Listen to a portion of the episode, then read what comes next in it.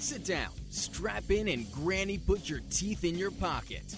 Lead Lap Radio powered by HMS Motorsport, the leader in motorsport safety, starts now. Hello, everyone, and welcome to another week of Motorsports broadcasting on Race Chaser Radio and the Performance Motorsports Network. This is Lead Lap Radio presented by Victory Custom Trailers, and we'll tell you more about the good folks at uh, Victory Custom Trailers a little later. My name is Tom Baker, and I am joined in the WSIC studio in Statesville, North Carolina by James Mellick, our uh, producer de jour. And also today, uh, we have a couple of voices you're going to be hearing on the show in terms of guests. One is in studio, one is on the phone. The uh, young man in studio is one of our favorite guests that we have on our Race Chaser shows. Kodie Conner is back with us again. Um, and uh, Kodie the Tiger is uh, coming off a yeoman's effort at the Snowball Derby. Um, did not make the show, but uh, there is no shame in that. We're going to talk to him about what the experience was like to get down to the Derby and compete for the first time, and uh, other things as well, because it's just always fun to talk to Kodie. And um, we've got another young man coming up uh, in the eight o'clock hour who is going to join us on the hotline from his home in Texas. Uh, and that is the fifth place finisher from this weekend's Derby, Kaden Honeycutt, going to join us. And uh, Kaden was the young man that I think um, many people sold short uh, did not show enough respect to over the weekend in terms of his chances to win. And um, but I've I've known Kaden a little bit and uh, really felt confident in what he could do with that Donnie Wilson car and Bond Suss as a crew chief. And uh, he was the first guy across the line that did not have national Na- NASCAR National Series experience. So um, that is something to say. P5 for Kaden. He'll be joining us later on on the program. So, uh, with that, uh, we say welcome, Kodie Conner. Welcome back. Um, this is, I think, the third or fourth time at least this year we've had Kodie on, uh, but um, we we do enjoy uh, having having him in the studio. Kodie, uh, first of all, um, talk a little bit just from sort of a an observer's point of view. Um, what was the overall experience? Not, we'll get to the racing, but what was the overall experience like to be at the Snowball Derby as a driver for the first time? It was definitely an interesting moment. There was a my first my first thought was how many people are here. You know, I, I couldn't even gather in my head a number. You know, because if I if I thought it'd be every bit of ten thousand to to fifty thousand. You know, there was a uh, a crapload of teams. You know, yeah. I mean, between the snowflake and the snowball, there was plenty of cars. I think there was a total of 56 super late models, so that tells you about how many pro late models there sure. would be. Then you have the the pros, the the trucks, right? And then I think yep. didn't they have one more class? They had uh, modified the mayhem. Yeah, yeah, yeah, the modified division. So you had four four classes, so you easily had probably close to 200 or over 200 cars. Oh yeah. Um, you know, and uh, you know, you figure a handful of people per car, I guess, and that's just the, you know, not to mention whatever you know other people were there. So yeah. Um, uh, how was then? Did they have a? Did they allow a full spectator? The grandstands full? The grandstands were packed. It yeah. was very awesome to see everybody that came to support this race. Okay. I mean, I know it's a big deal, but well, they always do. I just didn't yeah. know if they. You know, I mean, seem to be limiting everything else lately. So. I I seen a lot of signs as "Be smart, six feet apart," but there I could see where there was you could you have one party and there was probably probably just a tire with. Yeah. You know what I mean? But it was it was just amazing to see all the fans that came out there to support that race. Yeah. So, you know, definitely a good crowd, which is great. Um and I'm sure the the, the atmosphere there, you know that you're at the Snowball Derby. And of course, obviously as a super late model racer, you know, Chase Elliott, Kyle Busch, Noah Gragson, yada yada yada. Um, you know, you you you don't have to look very far down pit road, right? You understand the magnitude of the event and what you're up against, not to mention all of the top super late model racers. Um, that um, participate in this. Um, so I'm sure it was a big stage. I mean, did you find that once you kind of got there and looked around and started to absorb it, was there? I know it doesn't lack because I know you well enough to know how your mind works, but was there even a moment when you kind of looked and went, "Ooh, this is going to be harder than I thought"? there, there. When I first got there, just seeing how many good cars and seeing how many drivers yeah. that have paid rides, it's everybody has everything together. You know what yes. I mean? Like there's there's guys that are building a race car since the beginning of the season just to make sure the snowball derby is pristine, right. and that's what was really tough for us. Um, we we didn't really know until about three weeks before the race that we were really going to go. Um, I, I wasn't planning on it, and to actually be there, uh, I've only seen Snowball Derby via Speed51.com.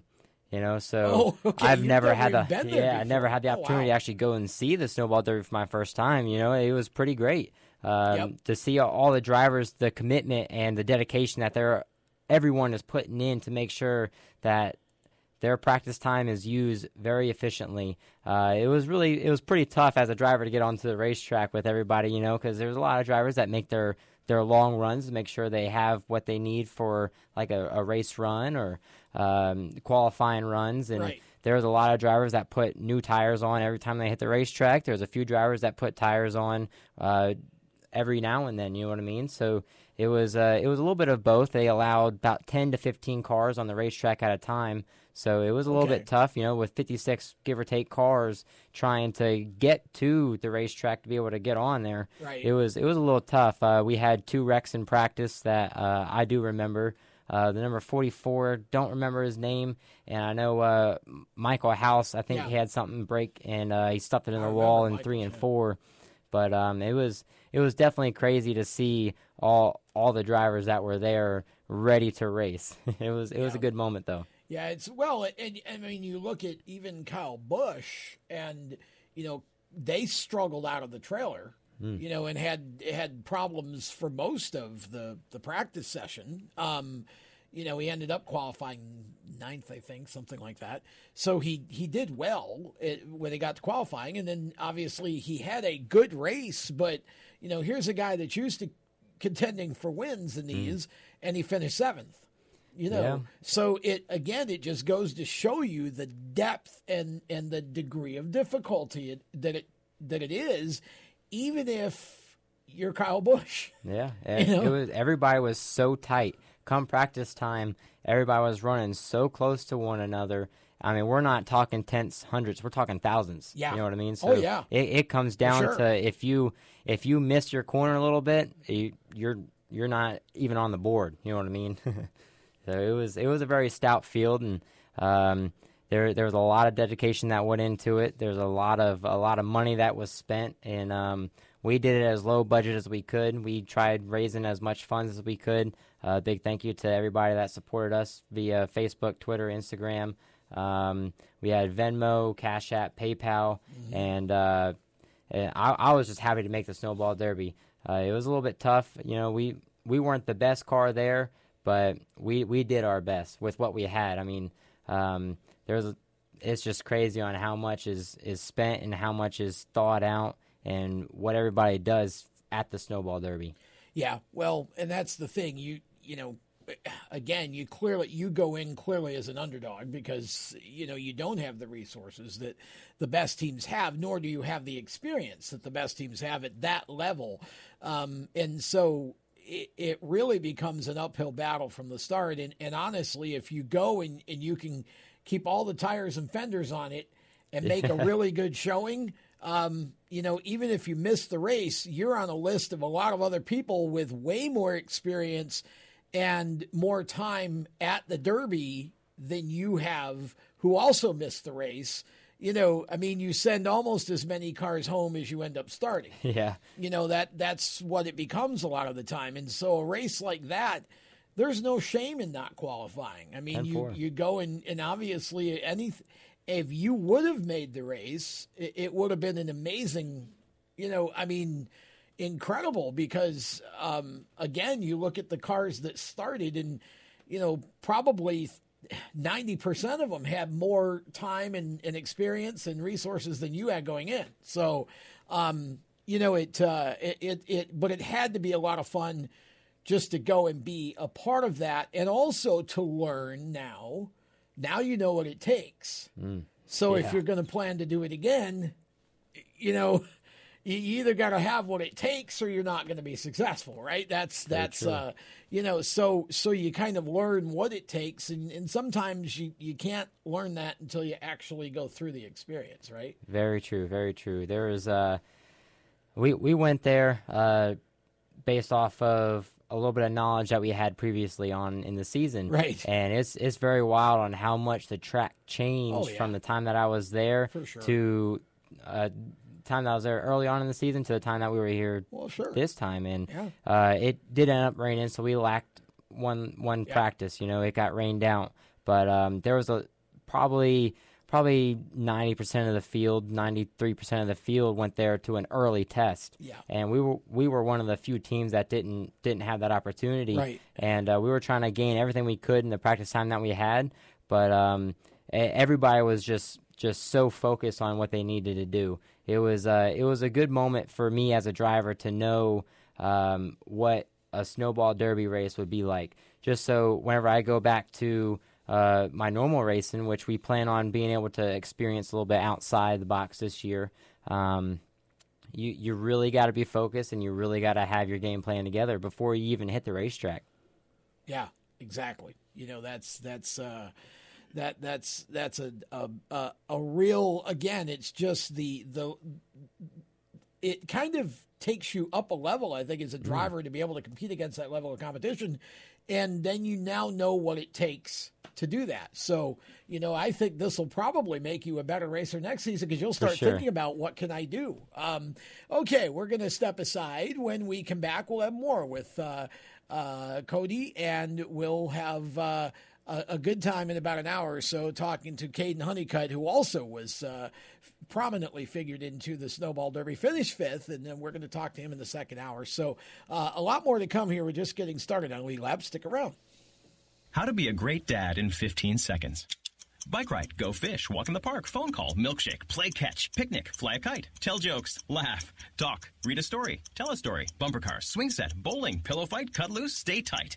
Whew because the smallest moments can have the biggest impact on a child's life. Take time to be a dad today. Call 877-4DAD-411 or visit fatherhood.gov. Brought to you by the U.S. Department of Health and Human Services and the Ad Council.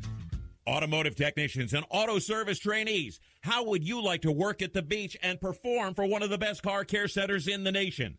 Lewes Meineke is now looking for skilled automotive technicians to join their award winning team. If you're a gearhead that knows his or her stuff or a young up and comer that has the motivation and drive to succeed, then you need to make this call today. 302 827 2054. Lewes Meineke Car Care Center, located in beautiful Lewes, Delaware, offers a highly competitive compensation plan, great benefits, a flexible schedule, and did we mention that you're going to be working at the beach? Plus, there's a signing bonus for the right candidates. Technicians must be ASE certified and have a minimum of six years experience. Beginners advance at your own pace in one of several entry level positions. But whatever you do, don't wait. These jobs will go fast. Call Tim at 302 827 2054. That's 302 827 2054. Lewes Meineke Car Care Center. Rev up your career. You hear that? That's the sound of America's only sports car. That's right, it's a Corvette. But not just any Corvette. It's your Corvette. It's that who cares if there's traffic part of your day. And this can be you when you come to Cooper Corvettes. With 60 years of Corvettes to choose from, there's always a Corvette in your budget. And they'll service any Corvette you bring in. Cooper Corvettes on Route 1 just north of Quantico and Triangle. Call, click, or visit coopercorvettes.com. Victory Custom Trailers is the place to go for your next new or used trailer or coach. Being personally involved in the racing community allows Victory to fully understand what racers need in a trailer. They have over 200 coaches and trailers in stock for a variety of industries, and they can serve anyone in the continental U.S. If you're looking for something custom, they can assist in designing a trailer to fit your needs. Check out their entire inventory online at victorycustomtrailers.com. He wanted to be known for doing his best. Sure, right. His best made him Major League Baseball's most valuable player. Strike two. He played in six World Series and was elected to the Hall of Fame. Although an honest man, he was best at stealing home. But the best quality of Jackie Robinson's life was his character. So here's to you, Mr. Robinson. Thanks for passing it on. From the Foundation for a Better Life at Values.com.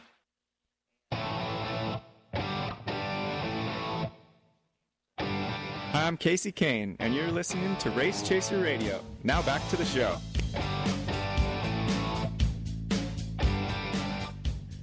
Welcome back to Lead Lap, presented by Victory Custom Trailers. We're uh, broadcasting live from the WSIC studio in Statesville, North Carolina, having a good time. Uh, we got a little bit of uh, Christmas cheer in the studio now, I see. We've got uh, some decorations scattered about here uh, as we get closer and closer to uh, to Christmas. Hard to believe it's within a month. Um, So, what what most do you want for Christmas, Kodie? I want a new motor for Christmas. I feel that's really going to help us out. okay. so, so if somebody would like to give Kodie a new motor as a Christmas present, uh, do you have some specifics on the motor? I mean, I don't think uh like a Cup Series motor will help you, but oh, it, it might do a little bit of something, but um, I uh.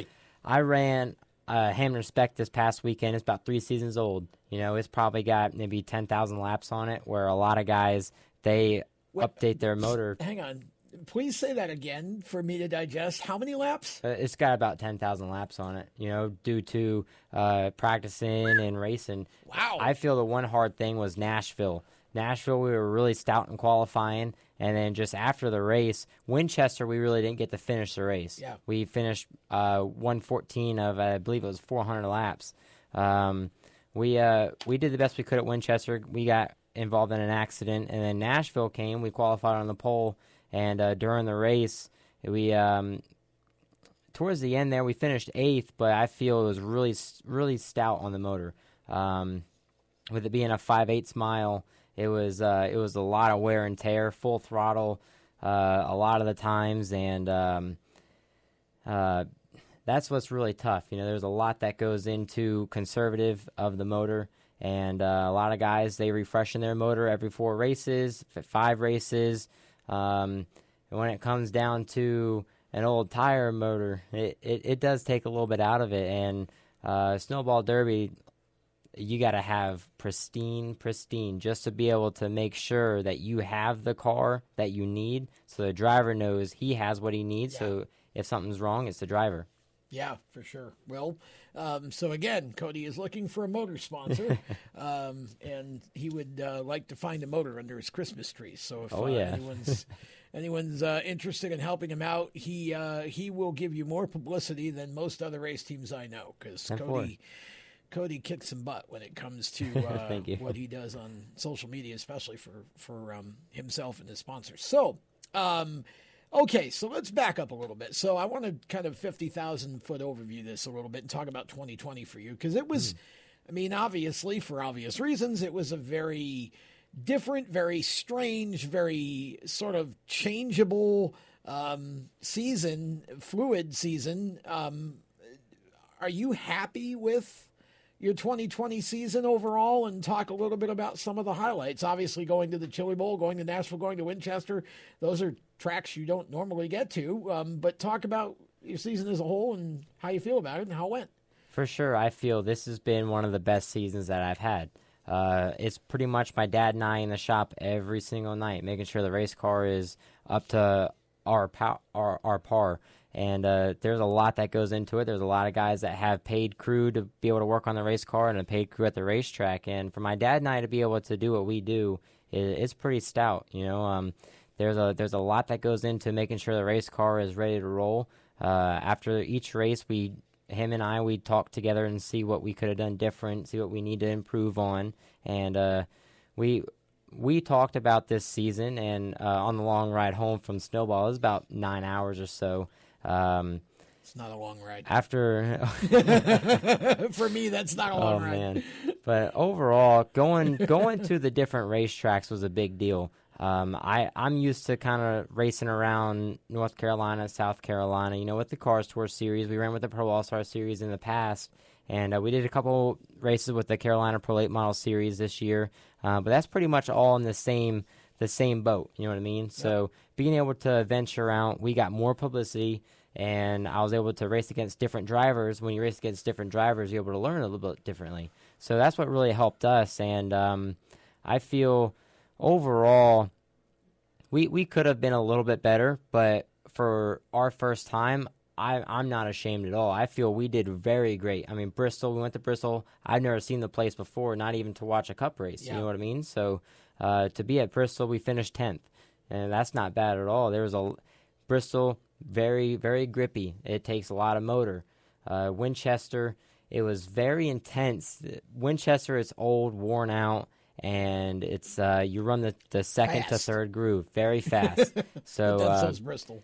the uh, the racetrack at Winchester is pretty bumpy, so Yeah. you, you you gotta you gotta have what you need just to make sure that you, the driver's comfortable. You know what I mean? So that's one good thing that helped us out is I work on my own stuff, so I know what I've done, and uh, I trust my dad working on my own equipment, so I know I know what he's done, and uh, uh, Pensacola, that's definitely a, a different racetrack. It's almost it's almost like Myrtle Beach, not quite as bad. Uh, the track surface at Myrtle Beach, sad to see it's gone, but Yes. uh, the surface at Myrtle Beach is very very horrible. It's Oh, almost like grater. you're walking on the beach. You know It's a I mean? cheese grater, yeah. So um, uh, Pensacola is not as bad. Fat, No. Five Flag Speedway, you know, it's it's a nice it's a nice track, but the surface, if it if it did get a paving though, it'd be dangerous. Well, I, I would see, say that. That's the problem. Is is a lot of these tracks that have been around a while. Obviously, they age, and when they Hmm. age, the surface deteriorates. It gets bumpy. They get cracks. They get you know whatever. Hmm. Um, and th- that that's one thing to deal with. But the problem is when you put new pavement on it, especially you know with what we understand about that even that technology or science today, um, you can make a track pick up two, three seconds of speed with way less grip. Oh yeah. It's it's insane. I mean, that's why um, even my home track up in Oswego, it's a five eighths of a mile. I don't remember the last time that they completely. I don't know if they honestly. I don't know if they ever have since they paved it the first time. They've done a complete repave or not. But um, you know, everybody's saying, "Well, gosh, if you repave the thing, you know, the supers are already running 15 seconds around there. You, you're gonna you're gonna be running 14 or faster, and it's like, how much faster than 150 average speed do you want to be on a five eighths mile? It's just one of those conundrums that you just never know how to how to how to deal with that. So in the meantime, you get these tracks that you know have um, I love this word that everybody uses because it's probably true character. Oh yeah.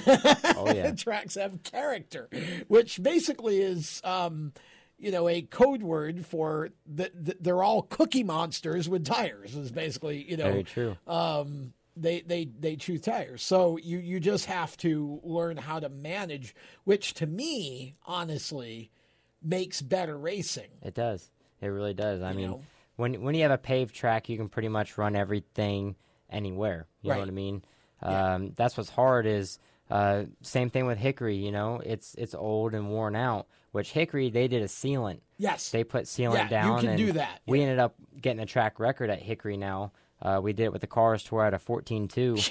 so uh, we Yeah, picked up a lot, and that's just there's sealant. what I'm talking about, though. Yeah. I mean, when I first came here to North Carolina back in 2006 or whatever, I think the super lates, um, which were really just, I mean, it was past, but they were, and they were, I mean, they weren't, the, the division as a whole down here wasn't that old. It hadn't been around forever. Um, I think 14 8, 14 9, like barely under 15. Now you ran a 14 2. And if I remember right, when I talked to you that day and said, you know, was, was, is that it? And you kind of went, probably not. Like you Yeah. thought you could go even faster. It's Yeah. like, I can't imagine that for a, a, a, any kind of late model stock car, to be honest. That's very true. I mean, South Boston, they did a paving. They did a nice pave Yeah. job, and uh, I, in my opinion, South Boston, it didn't need to get paved yet. It was still the surface was pretty nice. Um, it it does get a little weathered. My greatest, um, uh, I don't I don't really know how to put this, but at South Boston, I had my gauges melt one time because it was so hot there one time, and uh, really, it, yeah, it was it was a wild experience. That was in that was during practice day, so um, to be able to to race South Boston eh, when it before it was paved and after it was paved, I struggled more after it was paved than before. Um, I feel the track had so much grip, we ended up blistering tires because it couldn't dissipate the heat, and the racing wasn't it wasn't as good because when when you have new pavement, it's not it's not really all about the driver; it's about the Right. car. That's what it comes down to, and uh, there are some tracks where motor, setup, team. That's what really dominates, and there are tracks that it's driver and a little bit of tire and a little bit of car. Yeah, yeah, it's it, and it is interesting from track to track how it's different. It it that's which you know that's that's as it should be because it shakes things up. It's kind of mm-hmm. like you know the event I worked a couple, a couple over Thanksgiving weekend, the indoor dirt kart nationals there, National Indoor Kart Championship in Batesville, Mississippi. The track is different from Friday to Saturday, and and the promoters do that on purpose because they want to make everybody start fresh basically. So if you were dominant on friday you weren't necessarily going to be dominant on saturday. And a lot of times that's what you see is different drivers come to the to the forefront on saturday because the track's a little different. They hit that setup versus the the setup it took for friday night. So i love the variety in racetracks and i don't necessarily ascribe to the fact that they all ought to be smooth and, and perfect at all. Um, but it, it does bring up the you know, when you go to a place like Five Flags, for example, even if you, you know, you went there in what, July? Yeah, July? like. Yeah. Much different temperature, much different, you know, way more cars at the snowball, different kinds of rubber. You got three or four classes putting, you know, so it's a whole different situation. Mm-hmm. So it's not necessarily compatible from what you saw in July. So you have to be able to adapt. And, and the guys who are used to that and used to what they need to do differently, obviously are going to have an advantage over you the first couple times you go because you aren't going to have that down yet. Um, we're going to take a break before our gauges melt. And uh, when we come back, we'll have more with Kodie and Kay Honeycutt coming up too. Stick around. Lead Lap continues in a minute. Everywhere you go, you hear it and you see it. It's coming at you through your phone, your tablet, and your computer. It's broadcast from your favorite radio station, TV networks, and cable companies. It's in the stadiums, the arenas, the ballparks. It screams for your attention at the mall. It's interactive on Main Street. It's even coming at you from the gas pump at the nearby convenience store. What is it? It's digital content. It's digital content. It's digital content. Somebody has to create it. Somebody has to manage it. So whether your dream is to write it, design it, create it, call it, produce it, voice it, host it, light it, shoot it, switch it, record it, color correct it, edit it, code it, repurpose it, tweet it, blog it, post it, compress it, upload it, replay it, or make sure it gets to where it's got to go when it's got to get there in the format it's got to be in, you need to attend Carolina School of Broadcasting. the skills you will learn, the experience you will get, and the connections you will make at Carolina School of Broadcasting will open the doors to the career you want in digital content creation and digital content management. Call or come by today. Click csbradiotv.edu. Everyone knows Strutmasters is the suspension experts for luxury vehicles, and now we offer motorcycle products. Introducing Easy Rider Complete Motorcycle Air Suspension brought to you by Strutmasters.com. You can raise and lower your bike with the flip of a switch. Take those long rides with the ultimate comfort of Easy Rider Air Shocks. They're backed by Strutmasters, and you won't believe the low price. Check out Easy Rider Motorcycle Air Suspension at Strutmasters.com. Parents, your son or daughter has had their license for a while now, but you want to make sure they're prepared for any situation they may face on the road. High school driver's ed doesn't teach them to drive defensively. They need to be prepared for any highway emergency. For less than a month's insurance and a whole lot less, BSR instructors at Summit Point Motorsports Park in nearby Summit Point, West Virginia, will teach your son or daughter how to respond instantly and positively to unexpected situations on the road. BSR's specialized accident avoidance training teaches swerve to avoid maneuvers at highway speed, ocular driving, which focuses driving attention on ways to avoid accidents, vehicle dynamics and feedback, skid control, and skid recovery, threshold braking on straights and progressive braking on curves, and off-road recovery techniques. This is stuff driver's ed simply doesn't teach. So call BSR today, 304 725 8444. Give your kid the skill set needed to drive safely and responsibly on the highway. That's 304 725 8444. This is a test to find out if you know it all when it comes to children. Name one of the leading killers of U.S. children age 1 to 13. What's the best way to protect children in a car crash? At what age and size should a child start using a booster seat? Don't assume you know it all when it comes to car seats for your child. Go to safercar.gov slash the right seat and know for sure. Brought to you by the National Highway Traffic Safety Administration and the Ad Council. Hi, this is Tyler Ankrum, and you're listening to the Race Chaser Radio. Now back to the show.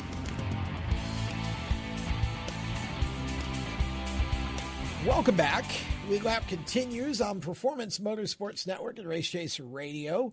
Uh, if you're listening to us after Monday night, if you're getting us on demand, thank you. We appreciate that. And even if you're listening to us live right now, thank you. We appreciate that too. Uh, but uh, we don't appreciate you any less. But I, I just like to call attention to the fact that uh, all of our Race Chaser shows are on demand virtually any major podcast platform at this point.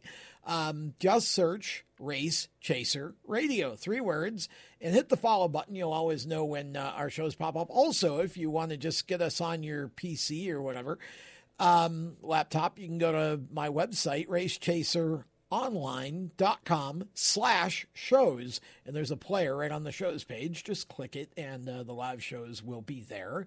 And you can also uh, get all the on-demand shows. There's a playlist for every one of our shows.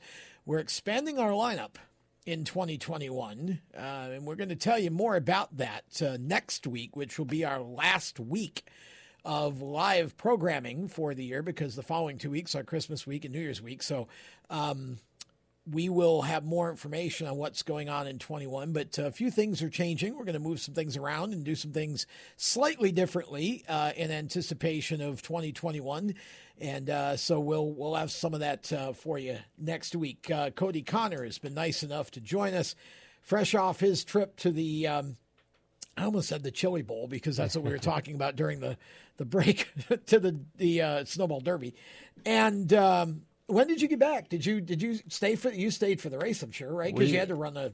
Yeah, we watched a little bit of the race. Uh, Yeah. It as a driver, it's very tough. My first time being there, um, I, I wanted to watch as much as I could, but the stands were so packed. I didn't want to take anybody's seat. Yeah. You know what I mean? So uh, we watched the first 40 laps, and then uh, we we headed home. Okay. Uh, I I I actually drove the whole way. You normally my dad likes to drive just because he he rather drive. But uh, I told him I said I didn't get to drive much this weekend. you're a race car driver. He doesn't trust you. yeah, but uh, I drove the whole Speed way limit, home. What's that? That's an option. Yeah, we got home at about midnight. Okay, so you you uh, you you've had at least enough of today to kind of rest up a little bit, or did you have Yeah. to go cut lawns today? Uh, that's the hard thing right now. I was talking to Jeremy Gerstner. He's a modified driver, Yep, and Jeremy's uh, a great guy. Oh, heck, heck of a guy. Yep. And uh, I was talking to him this weekend, talking about lawn care. You know, since Yeah. we're kind of both in the same. Oh, business. that's right. I forgot. Yeah. That's what he does too. Yeah. Yeah, and uh, talking to him, all the lawns are still growing. You Yeah. know, and, us, I'm I'm happy to get maybe one or two lawns. I mean, I'm right now it's just so cold, the grass isn't growing. Um, I actually did some aerating for Blaze Dillner, and uh, he had he had a bunch of mud. Right, we went there. we we gave him a nice aeration job, seeding, and uh, he showed me a picture of it this this week at Snowball Derby, and wow, does it look great? It's I mean, it's it's really thick and it's really clear. 10-4. So um, if if somebody's listening to this in the greater Lake Norman area of North Carolina, um, Charlotte, Concord, Kannapolis, Davidson, Mooresville, Statesville, um, and they want somebody to do their their lawn care, um, handle their their responsibilities with that. What is it? Kodie Cuts. Okay, and how Kodie do they Cuts find Lawn it? Mowing. You can find me on Facebook, Twitter, Instagram, Kodie Cuts Lawn Mowing.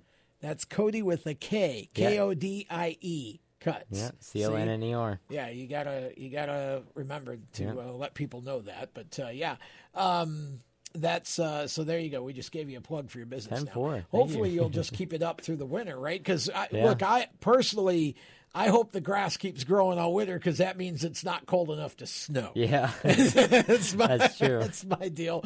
And I know I just made a lot of people in uh, this area mad. I don't care. Um, you know, y'all can go to Buffalo uh, for the winter for all I care. Um, snow sucks. That's why I'm in North Carolina. Yeah. So, among other things. Um, okay, so you you you've had obviously a, an opportunity in 2020 to do a lot of different things. So, what happens for 2021? What are your what are your goals right now? What are you looking at for 2021, Kodie?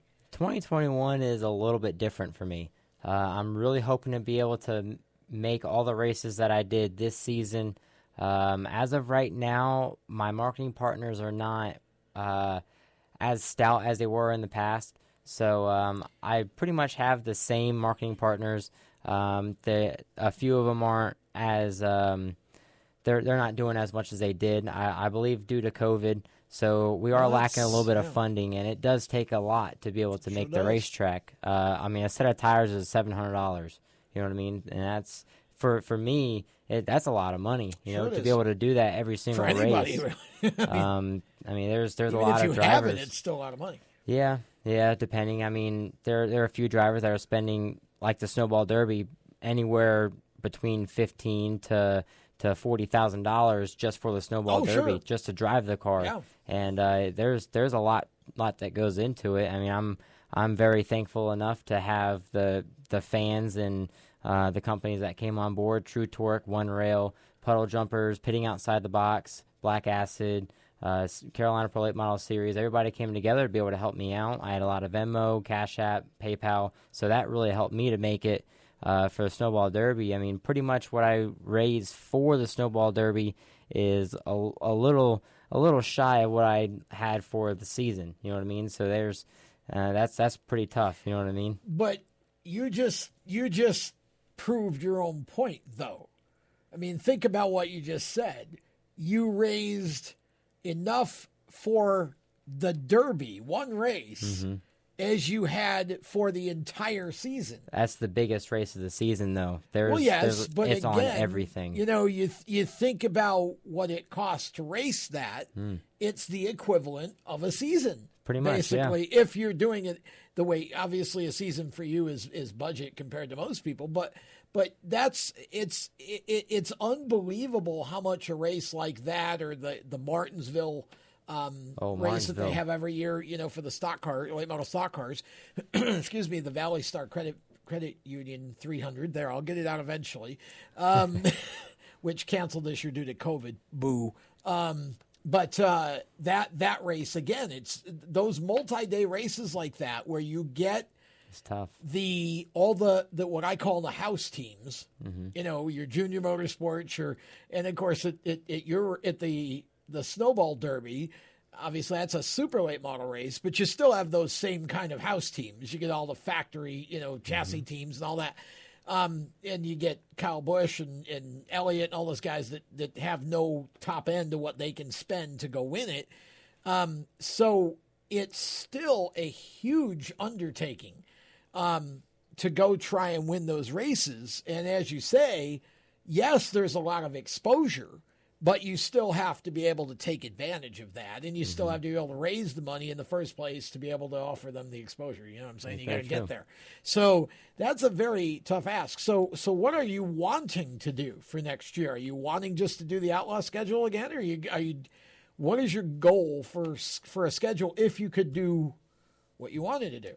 next season, if if I could, I'd love to run the Car- the Carolina Pro Late Model Series. I'd love to run the Cars Tour Series.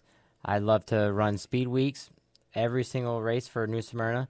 I'd like to run the Winchester 400, All American 400. I'd love to go to Snowball Derby again, and I want to run the the Rattler, Red Eye. You know, anything that I can. Um, that's one thing that I lack. I lack a lot of seat time. I mean, Yeah, that's I haven't I haven't rented a track to go test in two seasons. There's guys. Um, I was talking to Papa Kvapil and uh, Carson rents the track about three times before before the race. You know, and that's Yeah. that's very tough. There's and Carson's not the only driver. You know, You So uh, that's, that's, you didn't really go to hard. Florence, did you? Speaking of that, Uh, not the Carolina Pro Late Model Yeah, race. No, the, uh, I the- did miss it. and and uh, Carson got fired Uh, Yeah. yeah. Caden's the Caden. New, Caden's Caden the was a real man there, now yeah. for uh, for for He- Kvapil Motorsports. He was turning and burning for sure.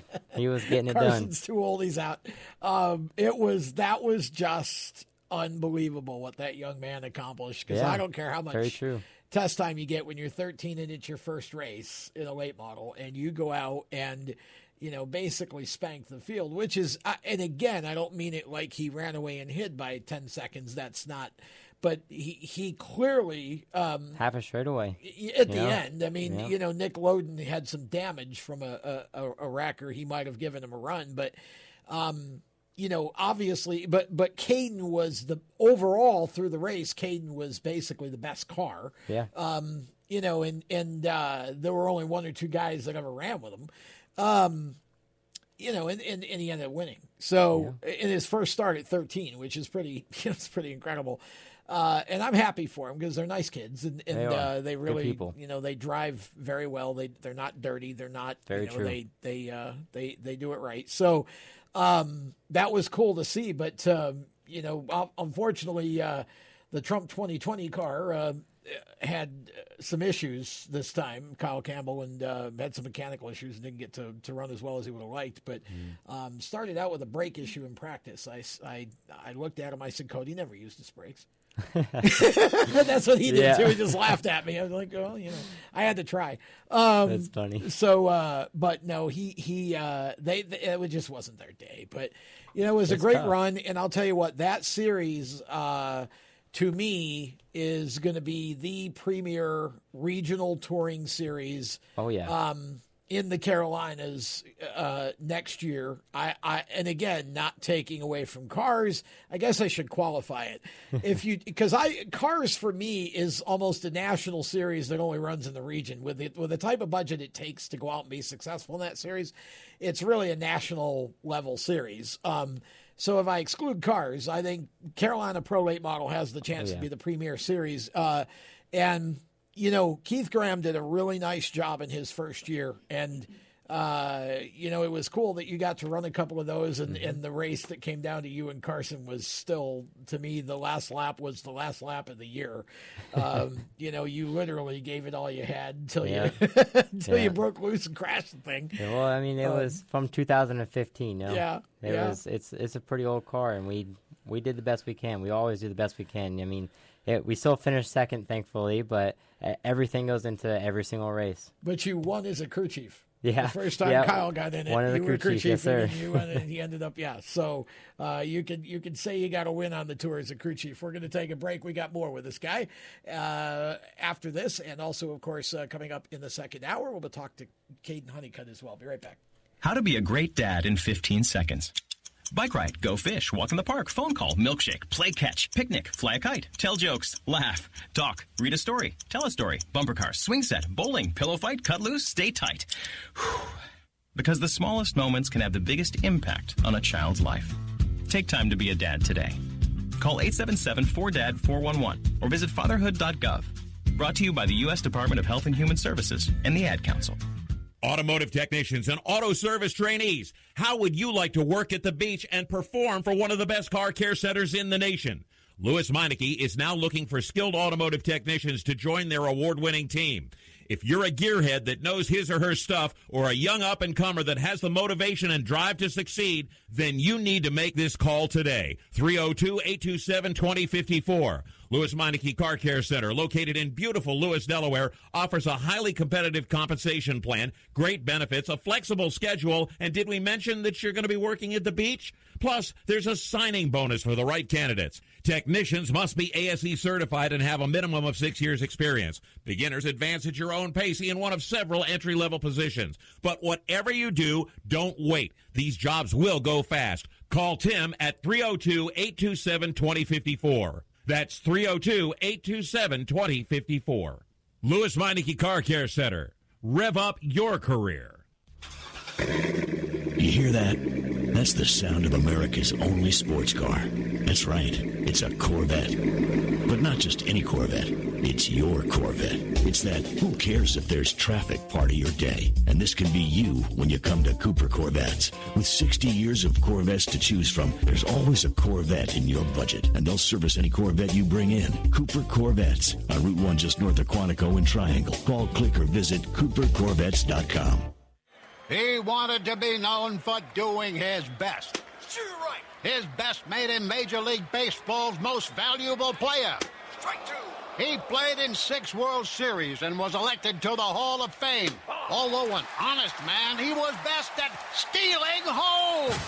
But the best quality of Jackie Robinson's life was his character. So here's to you, Mr. Robinson. Thanks for passing it on. From the Foundation for a Better Life at Values.com. When Marlon Shirley was five years old, he was in an accident and lost his foot, but didn't lose his heart. When you tackle a challenge that you just cannot even fathom tackling, when you accomplish that, the amount of integrity and the will and the heart that you'll get from that experience is what will set you up for your life. In less time than it took Marlon Shirley to say that, he can now run 100 meters because today he's the world's fastest amputee. Overcoming. Pass it on from the Foundation for a Better Life at Values.com.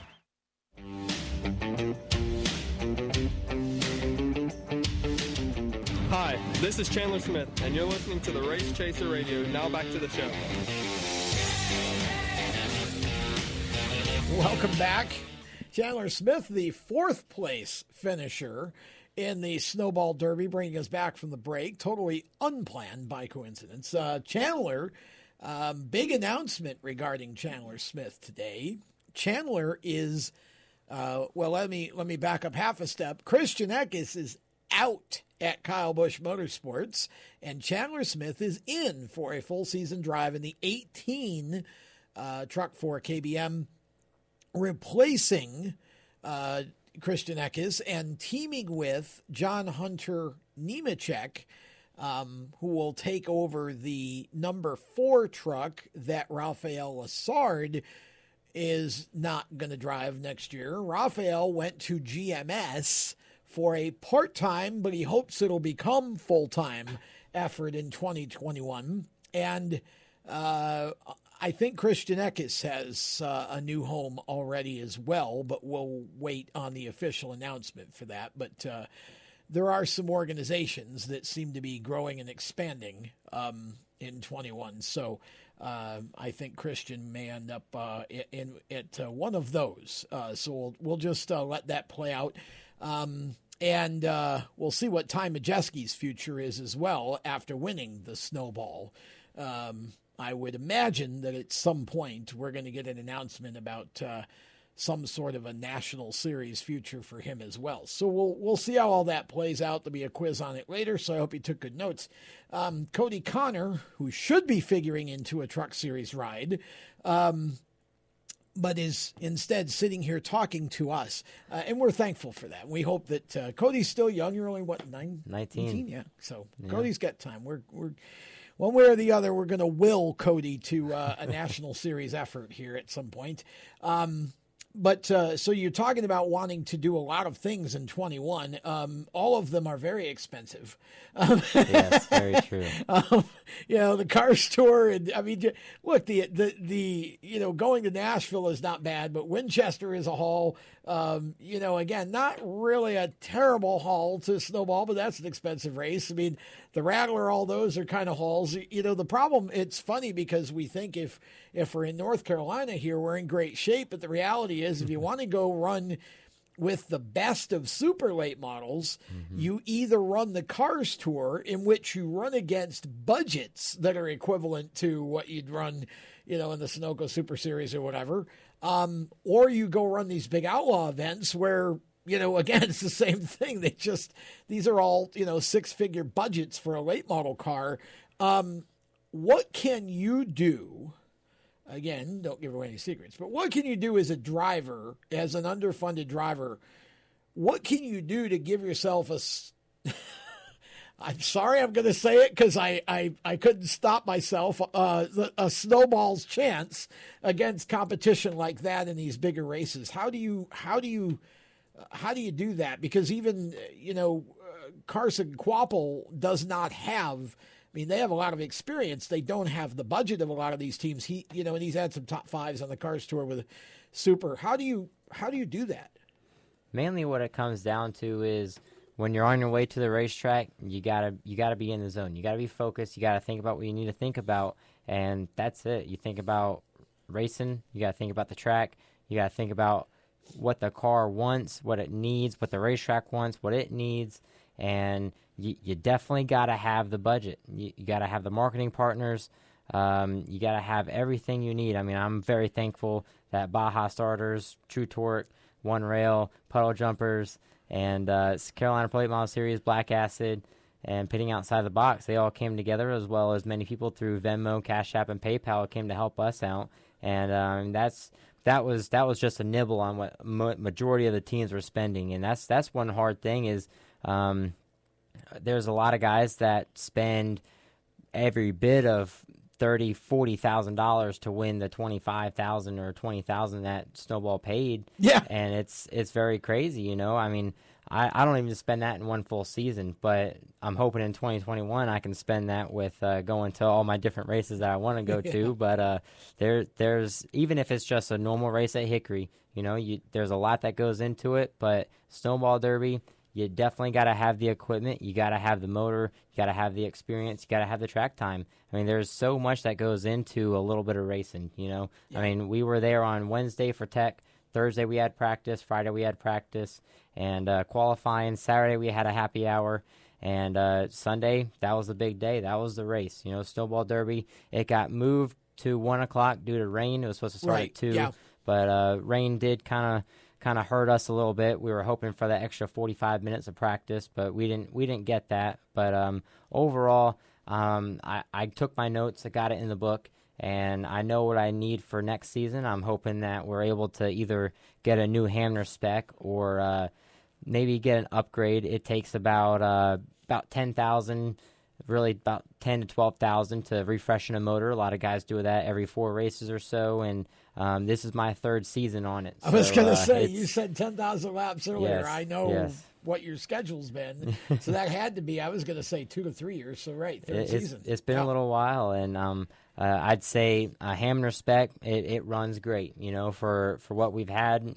I was talking to a couple guys this weekend that know a little bit about motors, and they they were looking at it, and you know they went from they went from looking at it to to really opening their eyes. I mean, they uh, everybody said this is a record breaking motor, and uh, I'm very pleased. My dad and I we do everything we can to make sure the race car is up to par, and uh, my my Hamner spec is is it's been great for me. You know, we've sat on the pole at All American 400 for our first time there, and Now, um, I want to talk about that Mhm. because not only did you sit pole, but you finished the race Mhm. in eighth place.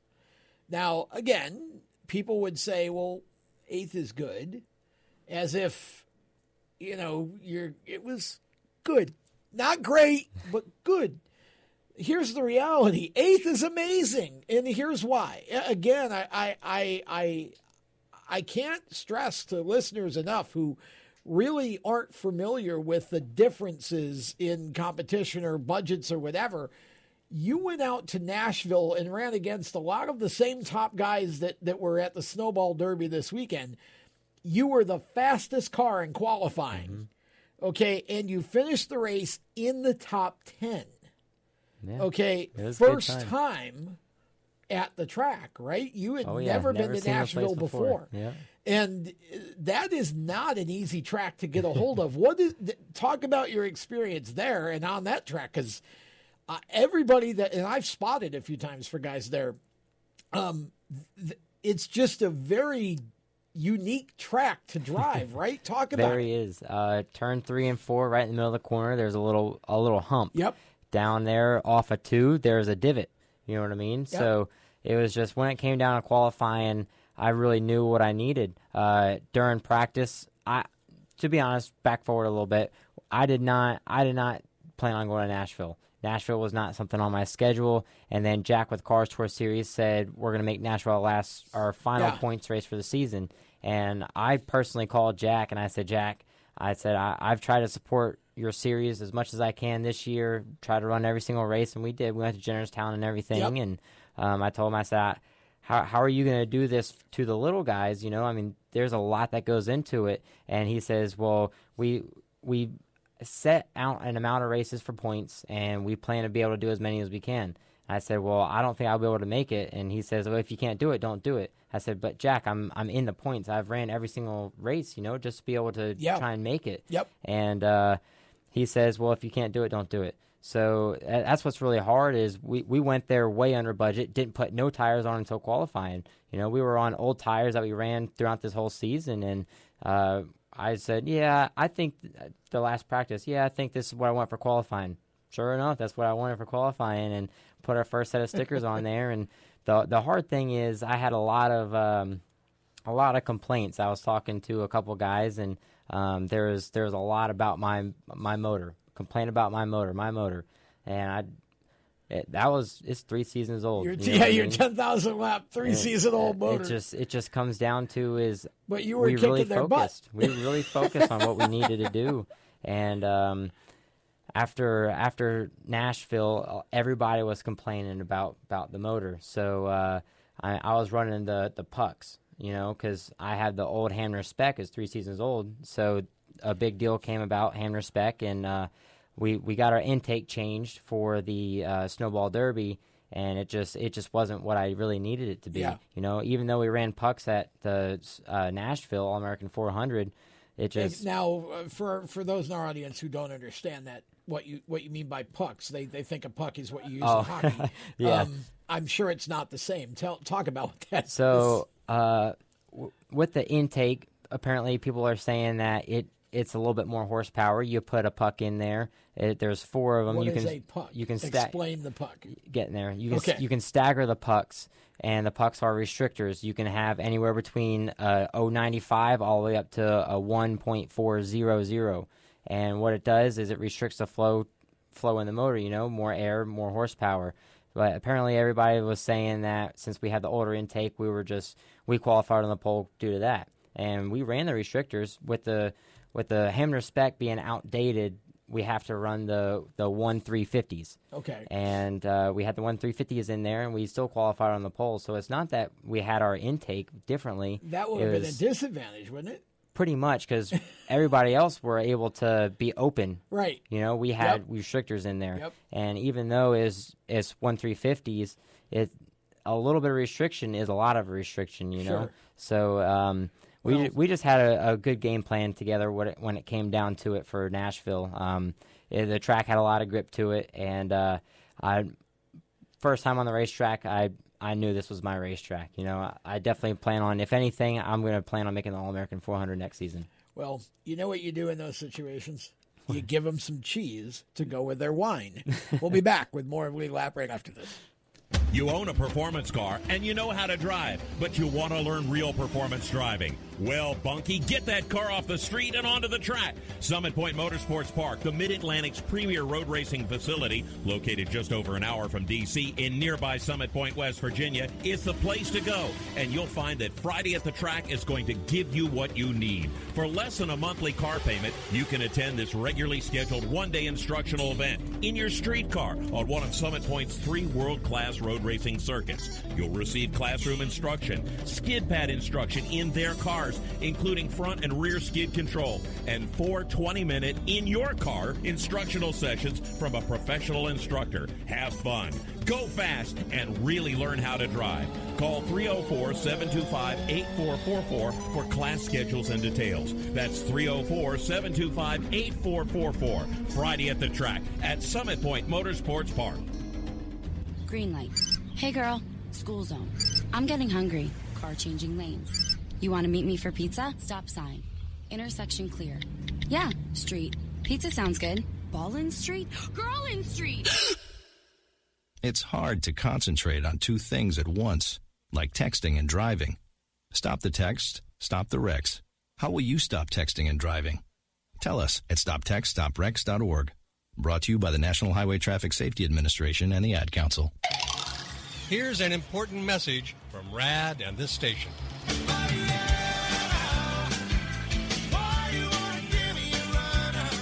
Hi, this is Bob Sheehan from Blues Traveler for RAD, recording artists against drunk driving.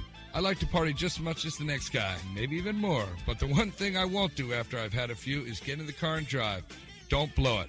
Always choose a designated driver. Remember, music lives, and so should you.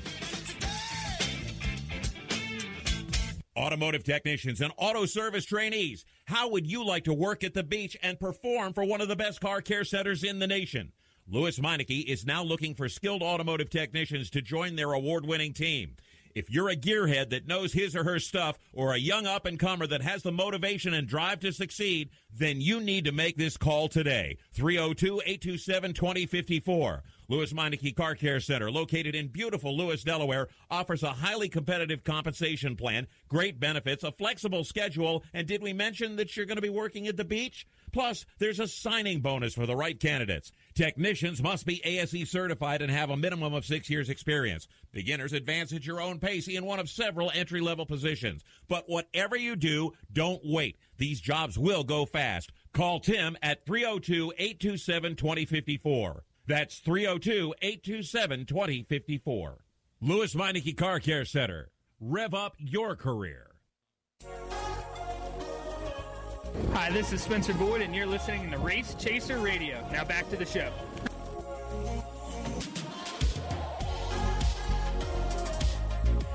Heidi ho. Welcome back. Uh, Lead Lap continues. We are uh, into our second hour, and uh, we'll hear shortly from Kaden Honeycutt. Um, and uh, looking forward to that. We've got Kodie Conner in the studio with us. And uh, coming up on Thursday, we're going to. We're going to have an interesting studio on Thursday for Motorsports Madness. We're actually going to have a pair of guests in studio.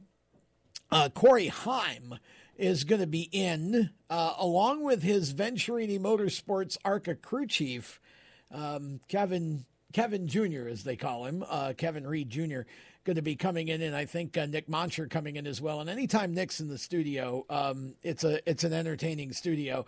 Um, so we're going to have um, we're going to have those two uh, those three folks hopefully in on Thursday for the madness, and uh, of course the Inside Pass, which will play here on WSIC.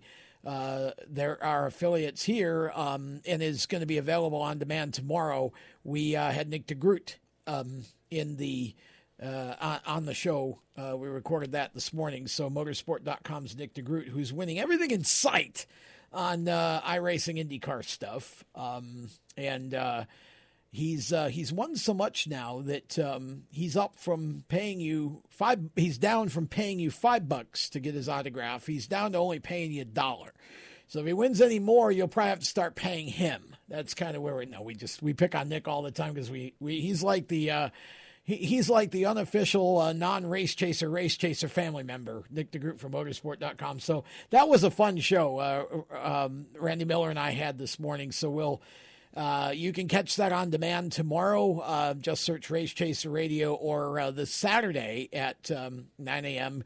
You can hear the Inside Pass as part of the 90 minute horsepower hour. Um, our hour starts that uh, that block, and then at um, 10 o'clock a.m. on Saturday here Eastern Time on WSIC's radio uh, group is, of course. Uh, PRN's at the track with Lenny Baticki, who is uh, truly the legend in these parts. We are all just trying to live up to Lenny's um, Lenny's legend in the uh, in the North Carolina area. Okay, um, so Kodie, we we were talking about Nashville, and you were talking about how we talked about how well you did there. You were saying during the break, and I thought this was interesting, and I hadn't heard you say this before. Um, you tend to do better at tracks that have grip. Mm-hmm. Why is that? I I honestly don't know. Uh, that's that's one thing that I, I've still kind of yet to figure out. Um, I feel with a little bit more grip, maybe I can really drive the car. Uh, whenever you don't have grip, you really got to have more better equipment, in my opinion. Yeah. Um, when you put more tires on there, you can really get an idea what you want for qualifying. Uh, when it's more grip, it's it's motor does help for sure. Uh, but if you can really drive the car, then the car can help drive you You know what I mean? So Yeah. it's pretty much of a, a mutual relationship there. But I, I've still yet to kind of really figure that out. Um, there's a couple places that we went to. We went to Motor Mile for our first time, and we were um, we were doing very well at Motor Mile, and then we got shoved in the wall there. But um, I was really hoping to be able to make that race something something for the books there, but uh, we didn't we didn't get to race that one. South Boston, uh, it just recently got paved. We were talking about Yeah. about a year ago or Yep. so, and um, it's got a lot of grip. But I have a tough time figuring out what I need for my car to travel at South Boston. So. Um, there, it I guess it just really depends on the track. You know, if it's my first time there, I feel um, I also do a lot better too. You know, Yeah. uh, we went to Pensacola Five Flag Speedway down um, about July. We talked about earlier, Mid-July, and yeah. qualified 16th, finished 15th and 12th. You know, and it was 35 cars. Yeah. Um, so I feel I feel it's just a little bit of a little bit of this and a little bit of that when it comes down to it. Is if it's a new paved track, it's uh it's a little bit different driving style, and um, if it's my first time there, I really gotta do a different type of focusing, and I, that's one hard thing is I feel I do pretty much the same to get prepared for a race each race. You know, because even even if it's just a, a Saturday night race, it's it's still a race that could really make you or break you, and uh, you just never know who's going to be there. And uh, every single race, I do my best just to be able to to to make the racetrack. You know, in the shop, my dad and I we work our butts off, and to make it to the racetrack and to be at the racetrack, there's a lot that goes into it, and uh, we do everything we can to make it work. Well, and you do a great job with it. Thank and you. Uh, we're going to head to the hotline, and another young man who did a great job at the Snowball Derby, uh, joining us right now from the great state of Texas, um, ho- where everything's bigger in Texas. Um, even Kaden is bigger because he's from Texas, I think. Kaden Honeycutt is with us. Um, Kaden, first of all, uh, welcome back to the show. It's good to have you back on. Um, you've been tearing it up on the dirt for most of the season, but um, maybe less known, but equally um, commendable is the fact that you've run three races at Five Flags uh, with Donnie Wilson in his group, and you finished in the top five all three times. And yesterday at the Snowball Derby, you were the first driver across the line at the end of the race under the checkered flag that has not had NASCAR National Series experience. That is an amazing accomplishment. Congratulations. Thanks, Tom. I really appreciate it. Um, yeah, we we really worked hard all weekend. Um, we tried different things and with our race package during the race, and we just didn't hit much on on the race. But you know, we we salvaged it the best we can, and we ended up coming out fifth. Um, we did just a marvelous job all weekend. You know, qualifying second was huge on Friday. Um, I, I thought people were asking me about, hey, do you feel pressure? Do you think you should perform ever since y'all were, you know, top of the leaderboard in practices? And you know, do you feel any pressure? I'm like, no.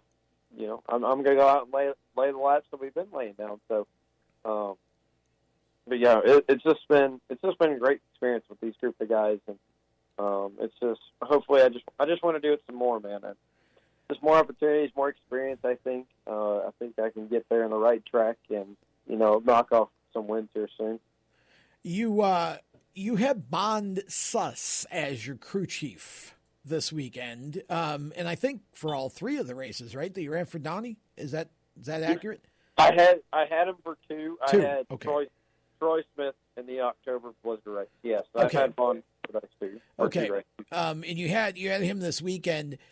How valuable is it to have a guy like Bond Suss um, setting up the car, but also helping you with what to do with the car that he set up? Because that man, again, probably doesn't get nearly enough respect or credit and get name checked with you know some of the bigger guys that we think about all the time in late models. But he's as good as it gets. Yeah, absolutely. Um, every change that we made, it it was it got better as we went on. So there wasn't one change that you know that we didn't think it was going to be in left field. So um, you know he he definitely knows he definitely knows what he's doing. You know we had good commu- communication all weekend. Uh, we were on the same page and. Uh, he understood what I was talking about. I understood what he's talking about. We talked about the changes that we made, uh, what we should feel, what the car, how the car should feel differently. Um, and we were just on the right track the whole weekend. It just, for some reason in the race, we just tried something different, and it just didn't work out the first half. And then, you know, as the race went on and on, we finally got better. And you know, it's, it's just a huge track position race, so every every spot matters. And you know, we lost spots in the first half, and we gained it all back in the second. So, um, but yeah, he definitely does not get enough credit. Um, I've I've been asking other other people have been telling me that he's not only worked for Donnie, he's worked for KBM and all these types of different Oh, yeah. teams that have been successful. And you know, it's kind of funny if you like if you look back at where when he leaves, it's you know they kind of have a little bit of decline. They're not as good as they were in the uh, years past. So, um, but yeah, he's he's definitely one smart man, and I, I really can't thank him enough for helping me out this weekend and and uh, the other July race that we first ran for Donnie. Well, talk about Donnie too, because again, this guy's been around super late models forever and uh, has uh, a lot of trophies to show for it. Uh, what's it like to drive for somebody like Donnie Wilson, and again have him to to help you out? It was just it was just awesome. Um, it was it's just words can't describe, man. It, I, I talked about it in the pre-race show and the post race. I was, you know, I've always I've always looked at that race car and I've always picked it to win every year that I went to the snowball when I was five. And I haven't missed a snowball since I was five years old, and I always picked him to to uh, to win, even if he had to come from the last chance race or he qualified mid pack or qualified up front. I always picked him, and uh, I, that's what I told my dad. Say, I have him. I think he's going to win this year. and um, you know, I, that's why I didn't change my number or anything. I wanted to keep the two car for when I drove it, just so uh, it it'd make it feel extra special if we did. So, um, but yeah, it's just it was just awesome. You know, being out when I got to the lead, it was just you know soaking it all in. It's like wow, it's it's really happening. It's just nuts. Um, a lot of times when we meet our heroes, um, we can be disappointed. I know that hasn't been the case with you and Donnie, but I'm curious, what is Donnie like to work with as a driver, uh, given you know his experience? But what is he like as as a as a person to work with? How does he kind of work with you? Um, I'd say he, you know, he basically really just lets me do my thing. Like, if there's anything you know that he does, he didn't think that was working very well or something I can improve on, he certainly would certainly would tell me, and he's done that a couple of times here, uh, when I raced at Five Flags. Um, gave me advice, hey, hey, you probably want to try to run this, uh, and you know, for the race, and I think it will be better for you. And we, I ended up doing it, and it was, it'll be, you know, it, it'd be better. Um, so I think with his experience and through how many years he's been racing, I think he kind of knows what he's talking about. So he's won a lot of races. Um, and I, I don't, I don't think that he he didn't have one one statement that didn't have any type of uh, correctancy to it. Um, it was very very on point, and it came out to be true. So, uh, but yeah, he's he's smart as well. He he'll tell you, and he'll he not he's not there to run fifth. He's we're over there to run the win races. So everything matters. It's uh, Kodie Conner is in studio with us, and of course, uh, Kodie was the young man driving the Tiger car down there. Um, from, he's from up here in, in these parts, uh, where he is a champion and, and uh, one of the top rising stars. And uh, it's funny, you, you kind of uh, uh, he and I are looking at each other laughing when you you say, um, you know, Donnie says, well, maybe you you should run this for the race. Um, what are you going to say? No. I mean, that's, you know, when Donnie Wilson makes a suggestion, you just say yes, sir, and go make the change. That's pretty much how that works, right? I mean, pretty much. Um, you know, he he says, "Hey, it's probably going to work out this way, so you might want to do this. Uh, you might have it want to set up this way for you before Yeah.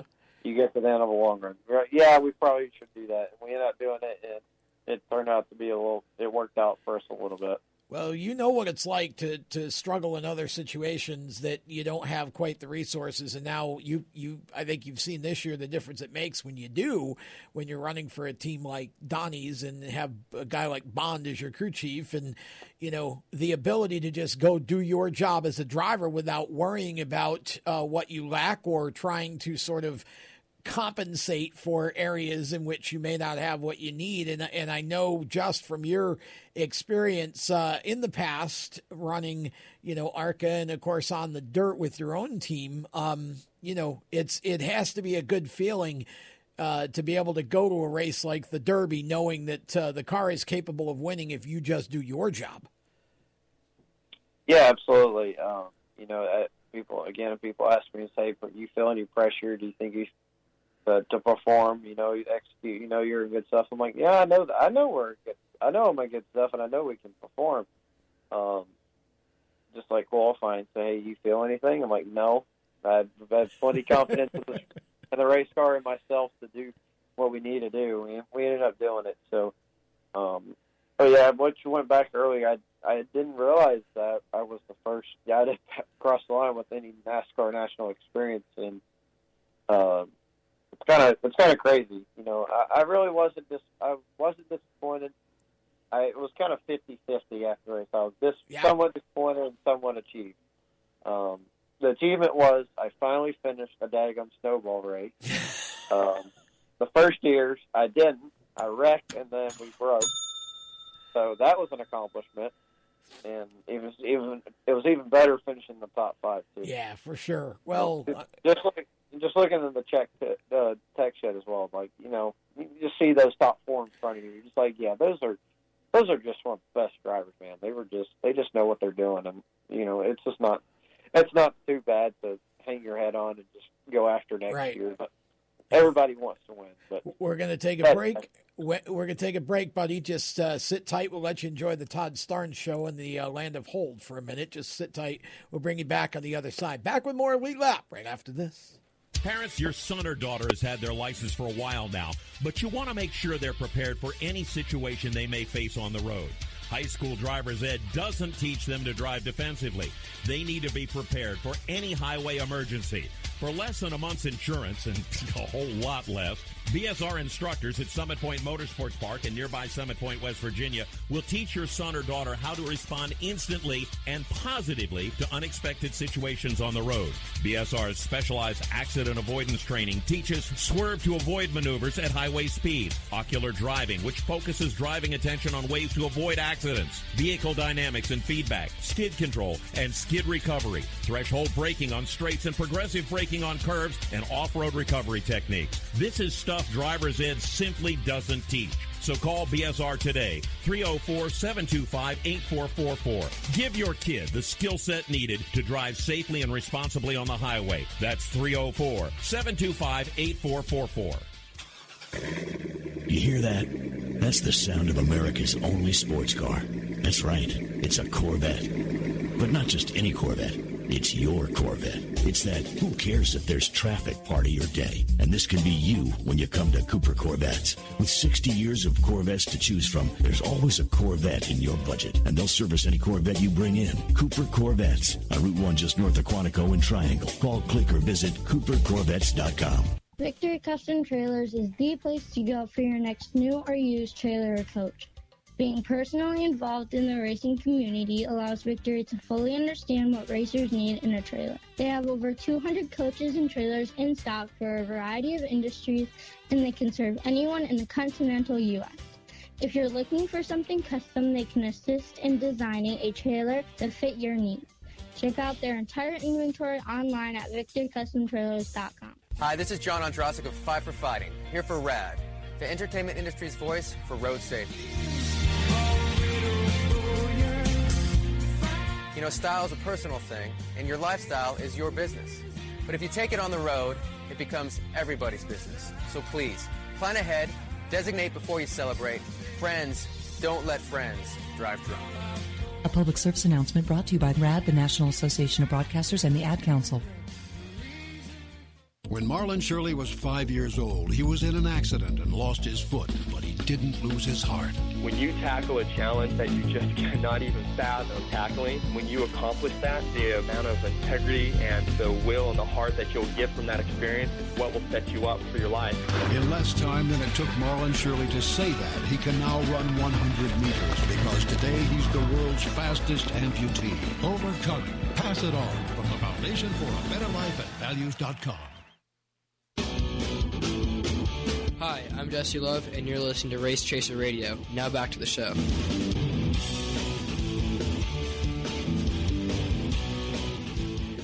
Welcome back to uh, welcome back to uh, Lead Lap presented by Victory Custom Trailers. Did we? Uh, guess we we lost Kaden. Oh, okay. Uh, not sure what happened there, but uh, oh, that might be him calling back. Um, we'll try this uh, right off the bat here. Uh, this could be Kaden, or it could be somebody wanting to sell something on tomorrow morning's home ad show here on WSIC. Is this you, Kaden?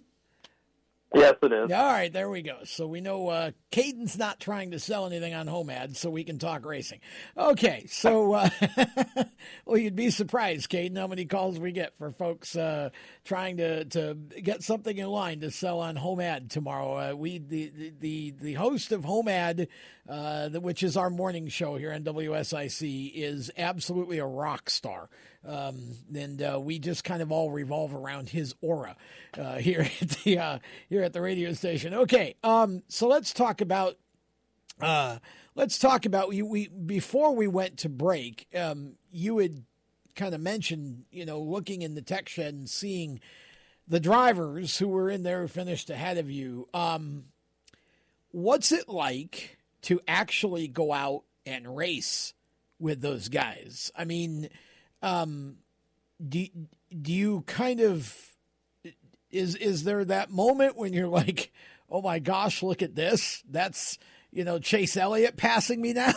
you know, I mean, how does it? What's it like to to go out and run with the uh, the the caliber of talent that you had to run? Like some of the best in NASCAR were there.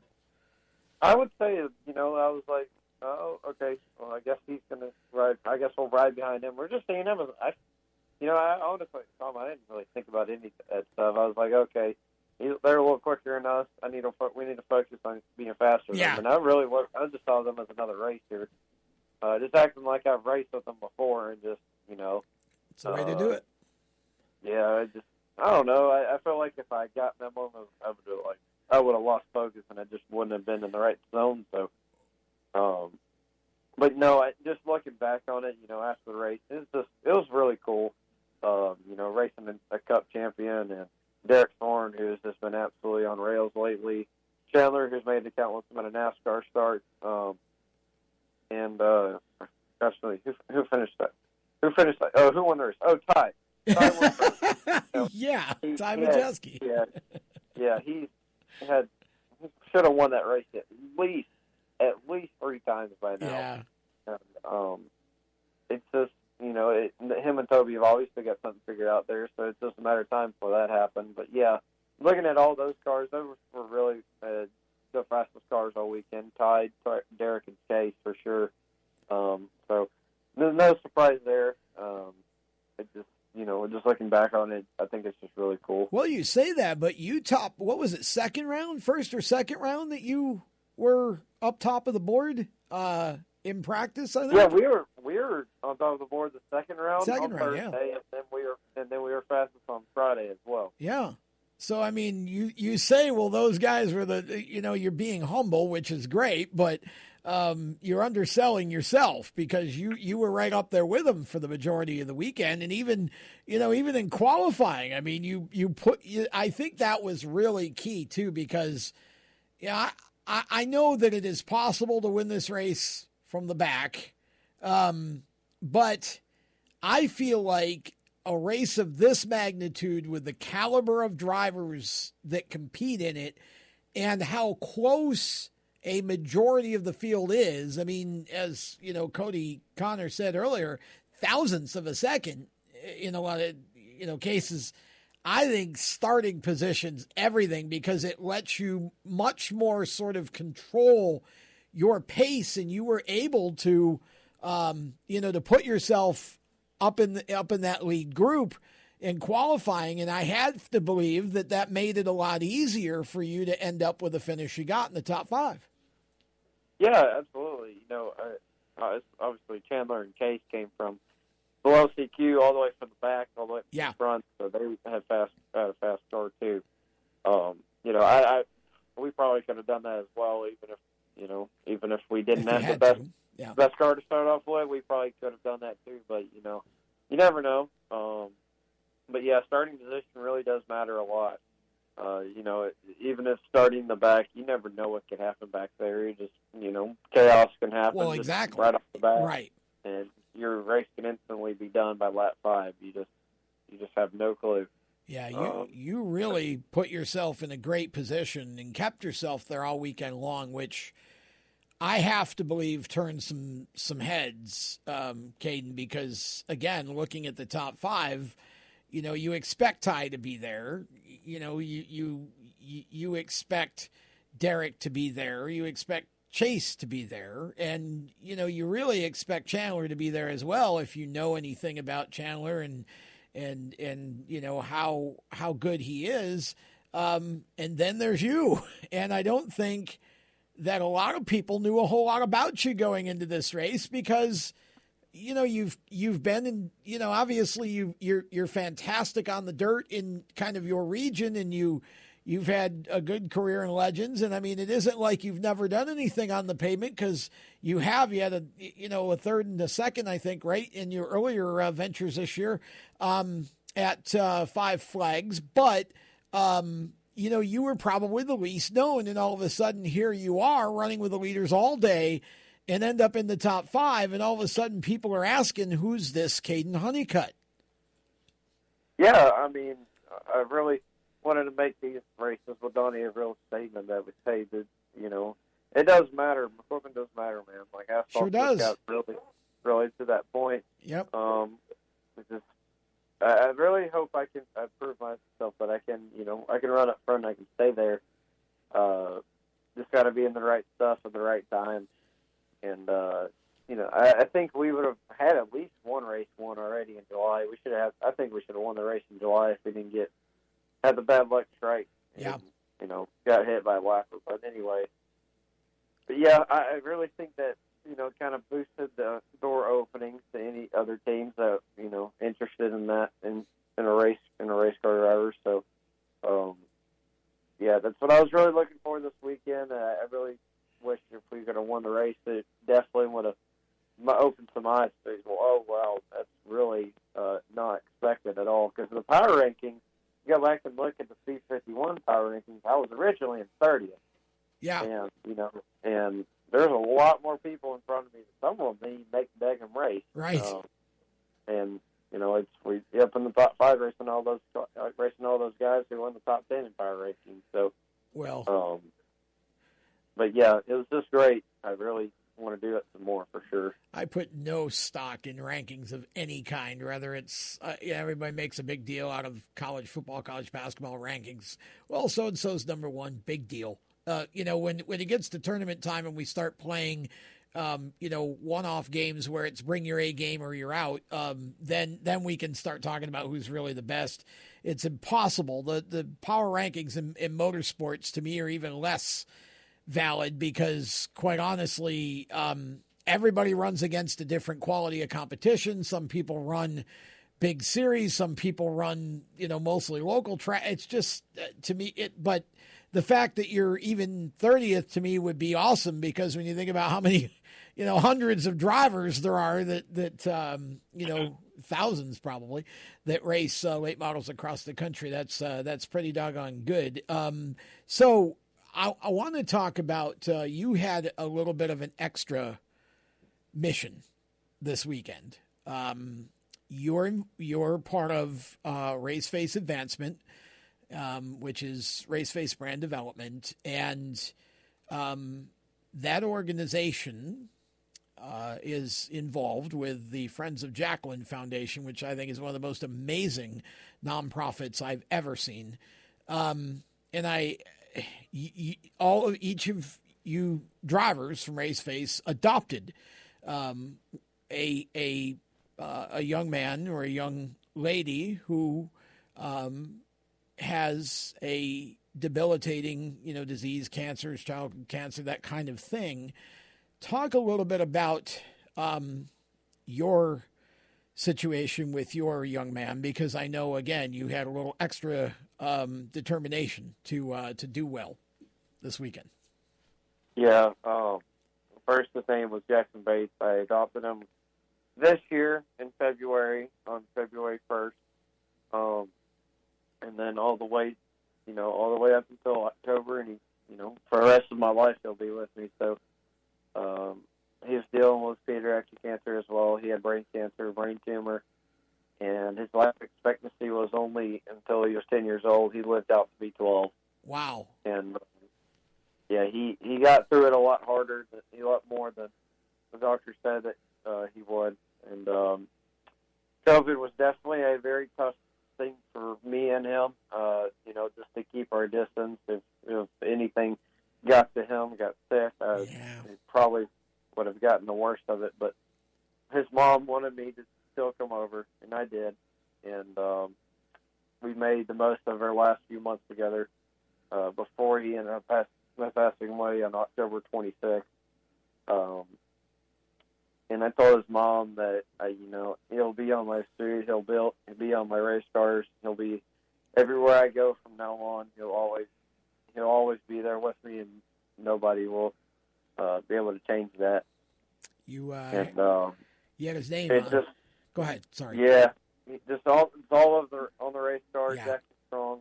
Um, it was just really you know it's really hard to talk about it, but um, I, I really I really think that you know I want to represent him well, and uh, his mom said that he always talked about me every day, and it just made it even more special. And uh, yeah, it was it's just a little difficult, but you know I'm glad that uh, I was able to come out with a good finish, and he was there, be able to be there with me. And what was actually the craziest part about the whole weekend was um, I built. Uh, I had my friend Shane. He pill drawed for me on Wednesday on rig parking, and he threw the 27. But then a car wrecked out on Thursday, and that ended up us qualifying 26 on Friday night. And uh, and that's the day that he passed away in October. So I thought that was very, very, uh, very coincidental. That was that was no accident. I was going to say I don't believe in coincidences. Um, Uh, that was no accident. Yeah. for sure. Yeah. And uh, he was with you in spirit for sure. crazy. Yeah. Yeah, it's just crazy. Well, uh, no, I, I I really appreciate that uh, Jackson's family able to be coming to his life and to their lives as well. He also had a younger brother, Parker, and I always talk to Parker, and I'll always uh, anything that he needs, he come he can come to me and ask. Um, I don't know I'll go to his BMX racing type stuff, and uh, always be a part of their family, and they're more welcome to be a part of ours. So um, they'll be never forgotten for sure. That is exactly what uh, the power of the Friends of Jackson Foundation is for these young folks, and also for you. And uh, what a life lesson there, and and you know, learning, uh, understanding how you know how fragile life can be, and and uh, just being able to to be uh, someone special and have a positive impact um, and bring a smile to to those uh, to that family. Um, it's it's amazing, and so. Uh, uh, I saw a picture over the weekend that you'd posted with you and him, and and um, that that's you'll always have that to carry with you. So um, I know that uh, you've done a lot of good stuff on the dirt, and I want to talk to you about that. We got to step aside uh, for a break. So again, sit tight, don't hang up. We'll uh, pick you up on the other side. I'll be right back after this with more of Lead Lap. Do you love the sound of high revving motors and the smell of burning rubber? Do you want to get your car sideways right at the ragged edge of control? If you've always wanted to try drifting or learn to improve your drifting skills, Summit Point Motorsports Park, the Mid Atlantic's premier motorsports facility, has the expert instructors and the specialized track to teach you how to drift and the skills necessary to drift competitively. From skid pad to open sessions, Summit Point Motorsports Park has the safe and open environment that allows drifters of all skill levels levels, new to intermediate, to get sideways and smoking. With a focus on safety and the skill set necessary to drift competitively, Summit Point Motorsports Park's Drift Nirvana is just the thing for you. Call for your reservation today, 304 725 8444. Or for more information, go online, summitpoint raceway.com, or you can email them at office at bsrinc.com. Drift Nirvana, getting you sideways the right way. Victory Custom Trailers is the place to go for your next new or used trailer or coach. Being personally involved in the racing community allows Victory to fully understand what racers need in a trailer. They have over 200 coaches and trailers in stock for a variety of industries, and they can serve anyone in the continental U.S. If you're looking for something custom, they can assist in designing a trailer to fit your needs. Check out their entire inventory online at victorycustomtrailers.com. I'm Andrew Saul, Commissioner of Social Security. Beware of telephone scammers pretending to be government employees. Real Social Security employees will never threaten you. Callers threatening you with arrest or other legal action and demanding money are not from us. If you receive a call like this, hang up, do not provide them with any form of payment or information. Report the call at oig.ssa.gov. What an awesome game. What's up with your car? I don't know. It won't start. How are we getting home? Chill. My parents signed me up for the roadside assistance from Lewes Meineke. It was free with my oil change. They'll come and get the car started or get us home and tow the car to the shop. Good to know. With my driving, my parents never know what to expect. When you join the Meineke Car Care Club with a $35 preferred service, you get four free months of roadside assistance, including tire change, battery jump, lockout service, towing, and more. Contact Lewes Meineke, located on Route 1, or call 827-2054. When do you think of a plumber? Like most people, even if it's an emergency, you can be confident about who will arrive to help you. For quality and reliability, count on someone you can trust. Call on the plumbing services of Hague Quality Water of Maryland. Plumbing doesn't have to be an emergency. We handle all kinds of preventative maintenance too. Hague Quality Water of Maryland is family owned here in Annapolis since 1993. For a refreshing choice, call us at 888 84 Water or visit us online. Hi, this is Ross Chastain. You're listening to Race Chaser Radio. Now, back to the show. Welcome back to uh, Lead Lap, presented by Victory Custom Trailers. And I need to make sure that I tell you a little bit about uh, Chris Hedinger and the folks at Victory Custom Trailers. You can go ahead, yes, bring our phone call back out uh, of the pit area. We have, um, of course, we've been talking with uh, Kaden Honeycutt for the last half hour or so. We're going to continue that in a moment, but uh, I want to tell you about Victory Custom Trailers because um, if you're looking for a trailer or a toy hauler or a um, any uh, type of uh, transporter, and you either want a custom built, something specific for your purpose, and this does not have to be a motorsports uh, purpose. Uh, Victory Custom Trailers serves the needs of folks of all different uh, walks of life and industries that uh, use uh, haulers, trailers, transporters, whatever. Um, and they have over 200 new and used uh, on the lot, ready to go. Or, as I said, you can uh, have them build you something that is custom, specific to your purpose. The more customized you want it, the better they are. I mean, they it just there's no limit to what they can do. And here's the coolest part: you don't even have to talk to anybody right away to start building your custom trailer. You can go to their website at victorycustomtrailers.com, and there's actually a button at the top that lets you design your own custom trailer.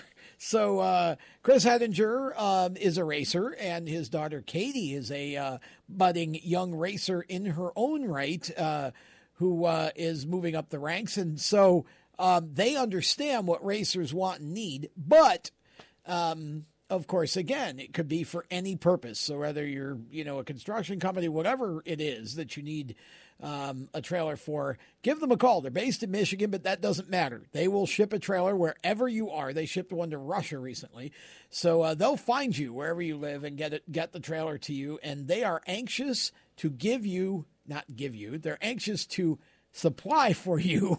I don't want to get Chris in trouble here. Supply for you whatever you need in terms of a, of a trailer.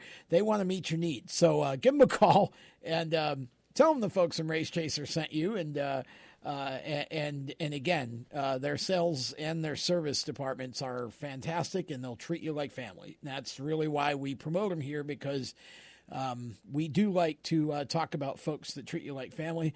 My computer career does the same, um, and so we are very lucky to have both of them as uh, supporting cast here for the what we do uh, on Race Chaser Radio. Okay, back to Kaden Honeycutt, who um, waited patiently through all of that. And um, Kaden, I want you to tell people a little bit about the dirt racing that you do because I'm sure that a lot of our audience um, doesn't really realize the success, especially this year, that you've had on the dirt, and you're running multiple cars. Talk a little bit about what you've been up to this season beyond the uh, pavement effort. I think uh, we we won about 23 races this year altogether. Um, that was our dirt modified and late model together we got our dirt late model about halfway through the year. Kind of worked on it, and we raced that the last three, last two or three months, I would say. But we mostly stuck with our uh, modified, and we won 20 features on that car this year. And uh, we've run. I've been racing dirt for about four years now. Next year will be year number five, and uh, we just we just had really good success this year. I've really worked hard, and I've you know, I've tried figuring out my own setup, and I finally figured it out. And uh, I'm I'm usually the one that makes the calls on what to do, what tire stagger, air pressure, you know, all the rounds and everything I need to do to change a car. And um, you know, we I every 20, all those 20 wins came from hard work and dedication and the right calls. So. Uh, I really like dirt. I enjoy it very much. Me and my it's just me my mom and dad go out to the racetrack on Friday or That's Saturday awesome. night and go have fun. Don't show up until six or seven o'clock, and you know run the heat race and you run the A main, and that's about all you do. uh, no practice for us, and uh, we show up and race. But well, but no, I, I really enjoy it, and I really uh, want, I'm going to do some more dirt late model racing next year in my own car our crate lake uh, crate dirt late model. Actually, our first, I'm pretty sure my first race in dirt next year will be at the TM, at the Texas Motor Speedway dirt track, ten thousand win dirt crate late model race. So that ought to be fun. Um, oh yeah. But yeah, but yeah, we're we're gonna look at some schedules for dirt next year, and whenever it comes up, we're gonna hit first. So um, just be ready for anything. Well, uh, that's the way to do it, I guess. And uh, you're in a dirt heavy area there, so um, that's uh, it's good that you have that kind of talent to run both surfaces equally well because not every driver has that. Especially, um, I mean, you're what 16.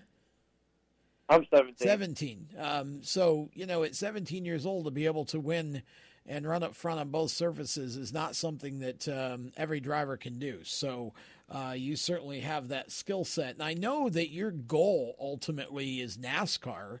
Um, and so I don't know if you've got your your direction for next year completely set. You probably don't at this point, but what can you tell us about what you're looking at doing for next year without um, giving away any secrets?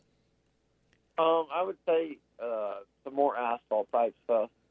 Um, I would really want to say like late model type stuff. Okay. Um, and then our dirt late, uh, our dirt late model, obviously next year, and our dirt modified again. Okay. Uh, I'll run optional, uh, occasional races in the dirt modified now. I only, I'll probably only run big races in that car now, um, and mostly race the, the crate dirt late model now uh, on the dirt side. But, yeah. But um, I really think on the asphalt we're wanting to run more some asphalt stuff next year, more than we have been the last three or four years. Okay. So um, we're still trying to work that out the favor that we need to. But other than that, more dirt racing and try to get some more asphalt racing in uh, this this next year. Now, w- for the asphalt, are you looking? Would you like to uh, stay with Donnie and, and that group for 2021, or are you looking at maybe doing something different? Um, I would say I would run if I was going to run super late models again, I would run for them without a doubt. Yeah. Um, if I was looking to run something different, like a late model stock, I'd run. Um, they don't run late model stocks there, obviously. So Yeah. if if I, if we wanted to run down the late model stock car deal, we'd have to run through a different team, Yeah. like you know, junior DGR or anything, anybody like that. Well, it's uh, they're they're definitely. I'm Racing sure. Could go with on it. Yeah, I'm sure there would be some options open for you. Now, there's more to you than just being a race car driver, too, uh, because uh, you play a little football. Talk about how the football season went this year. Um, we went uh five and five this year. Um, last year we went. I'm pretty sure we went one and nine or ten last year. Ouch. Um, so yeah, we made some major improvements this year. Uh, got through to round three and ended up losing in our third playoff game. Um, but yeah, we uh, had a really good season. It was fun.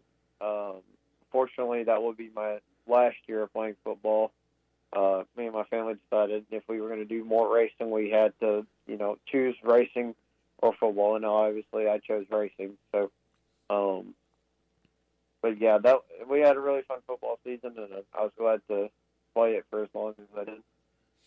Well, uh, we look forward to seeing what you can do in 2021, Kaden, and uh, very, very impressive run in the Snowball Derby. Um, I know you can't do any of this by yourself. You had a long list of folks that help you out, so uh, we're going to give you a minute or two here to to stretch out and uh, talk about who makes it happen for Kaden Honeycutt on the motorsport side of things.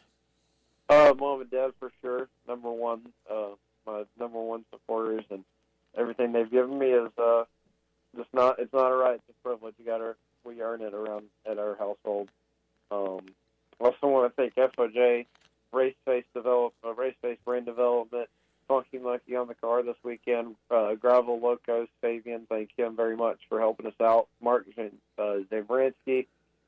Um, see who am I getting? I'm getting uh, RPM equipment, Studio Ten Rats for the awesome rat this uh, this weekend.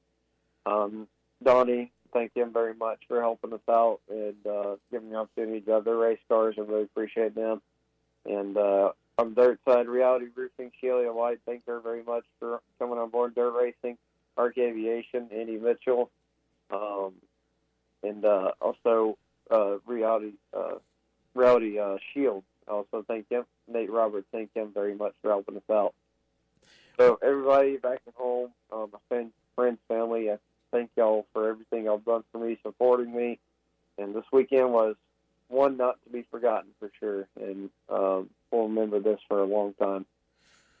Well, Kaden, it's always fun to have you on the program, and uh, very proud of you. Uh, proud of what you accomplished this weekend, and uh, look forward to seeing what you can do in 2021 when that comes around. Uh, and wish you and your family uh, a Merry Christmas and a Happy New Year. Be safe down there in Texas, and we'll uh, we'll catch you on the flip side in 2021 to talk about what's going on when it gets a little closer to getting underway for you.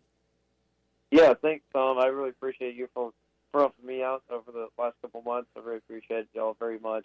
Y'all have a great Merry Christmas and Happy New Year, and uh, we'll see you guys soon again.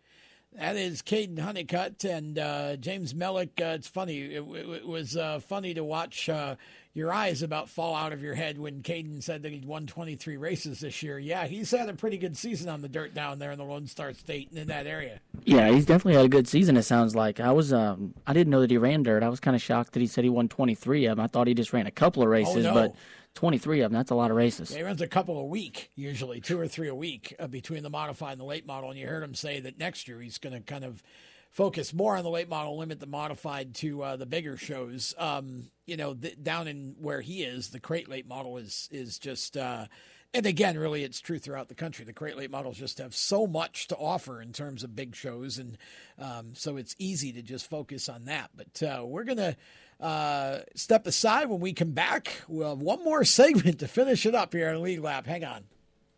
When do you think of a plumber? Like most people, even if it's an emergency, you can be confident about who will arrive to help you. For quality and reliability, count on someone you can trust. Call on the plumbing services of Hague Quality Water of Maryland. Plumbing doesn't have to be an emergency. We handle all kinds of preventative maintenance too. Hague Quality Water of Maryland is family owned here in Annapolis since 1993. For a refreshing choice, call us at 888 84 Water or visit us online. Here at Lewes Meineke, we're more than just your average car care center. Hey, it's Dave, your neighbor from Lewes Meineke. Whether you need an oil change, brakes, tires, or anything under the hood, we've got you covered. Take advantage of our free check engine light service as well. Yes, free. And don't forget about our free shuttle service. Never stress, we'll take care of the rest. On with life. Give us a call at Lewes Meineke, 302 827 2054. Victory Custom Trailers is the place to go for your next new or used trailer or coach. Being personally involved in the racing community allows Victory to fully understand what racers need in a trailer. They have over 200 coaches and trailers in stock for a variety of industries, and they can serve anyone in the continental U.S. If you're looking for something custom, they can assist in designing a trailer to fit your needs. Check out their entire inventory online at victorycustomtrailers.com. Do you love the sound of high revving motors and the smell of burning rubber? Do you want to get your car sideways right at the ragged edge of control? If you've always wanted to try drifting or learn to improve your drifting skills, Summit Point Motorsports Park, the Mid Atlantic's premier motorsports facility, has the expert instructors and the specialized track to teach you how to drift and the skills necessary to drift competitively. From skid pad to open sessions, Summit Point Motorsports Park has the safe and open environment that allows drifters of all skill levels, new to intermediate, to get sideways and smoking. With a focus on safety and the skill set necessary to drift competitively, Summit Point Motorsports Park's Drift Nirvana is just the thing for you. Call for your reservation today, 304 725 8444. Or for more information, go online, summitpoint raceway.com, or you can email them at office at bsrinc.com. Drift Nirvana, getting you sideways the right way. If you own a gun, you have a full time responsibility. When you aren't using it, be sure it can't get into the hands of curious children, troubled teenagers, a thief, or anyone else who might misuse it. Your family, friends, and neighbors are all counting on you. Remember, always lock it up. For more information on firearm storage safety, visit ncpc.org. This message brought to you by the National Crime Prevention Council, the Bureau of Justice Assistance, and the Ad Council. Hi, this is Derek Kraus, and you're listening to Race Chaser Radio. Now back to the show. Welcome back to Lead Lap. This is our. Well, we've gotten to call these segments um, the white flag segment, the final segment of the show. I don't know why we don't call it the checkered flag segment because that's what you get when the uh, the last of it ends. But uh, Melik saying we've only got we've only got nine minutes left. Okay, you're the producer. Just tell me what we got left, and that's what we'll do here. You know, it's uh, I ran us over in a couple of the early segments. That's why we we only have nine left. But uh, it is certainly a priority on this here particular show to uh, feature the guests more than we feature you and me blabbing. So yeah, it's all about the guests on the that's show. exactly right. We we want to make sure that uh, we we do our best to uh, to bring you uh, some of the fastest rising young racing stars and uh, and good personalities too. And I think Kodie Conner and Kaden Honeycutt are, two examples of um, just good young people. You know, they're good character. They they really try to represent themselves the correct way, um, and that's you know you enjoy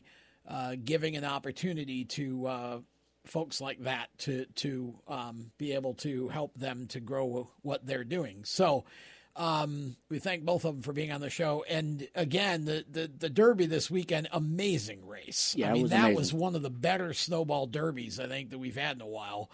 Um, and congratulations to Ty Majeski, and I'm really looking forward to uh, being able to talk to him.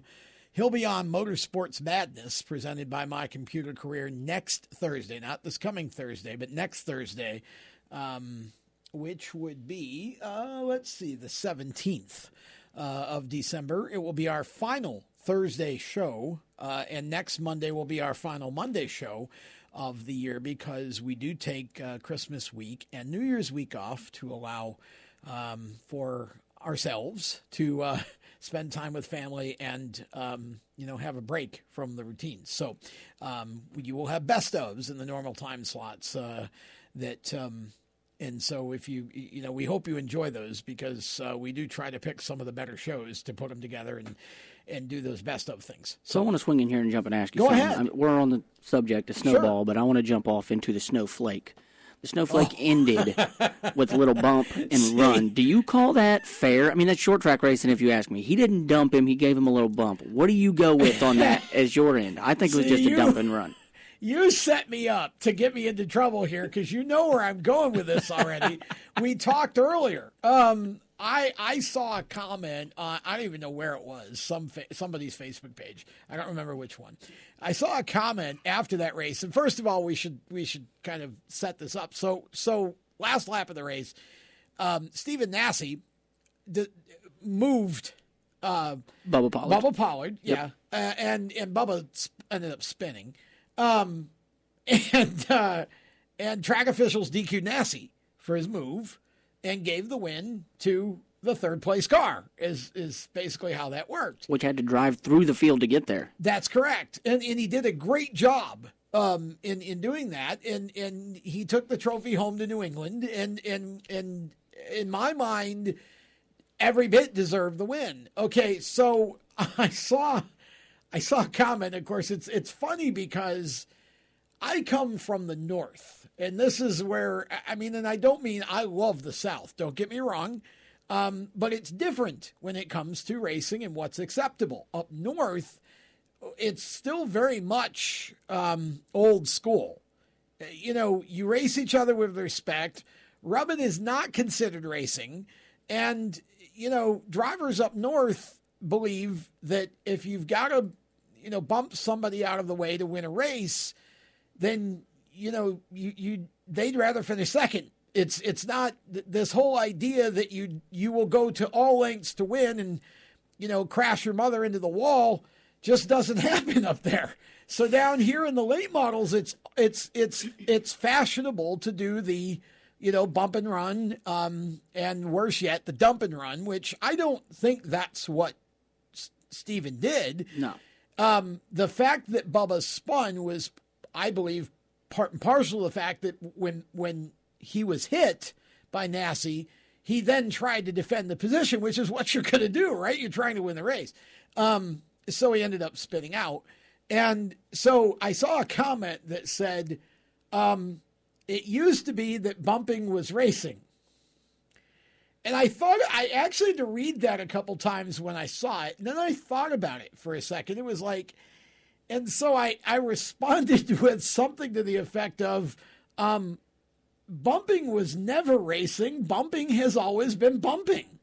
I mean, I, I I don't want to, you know, burst anybody's bubble here, but when you go to any type of driving school, racing school, part of the training is not bumping.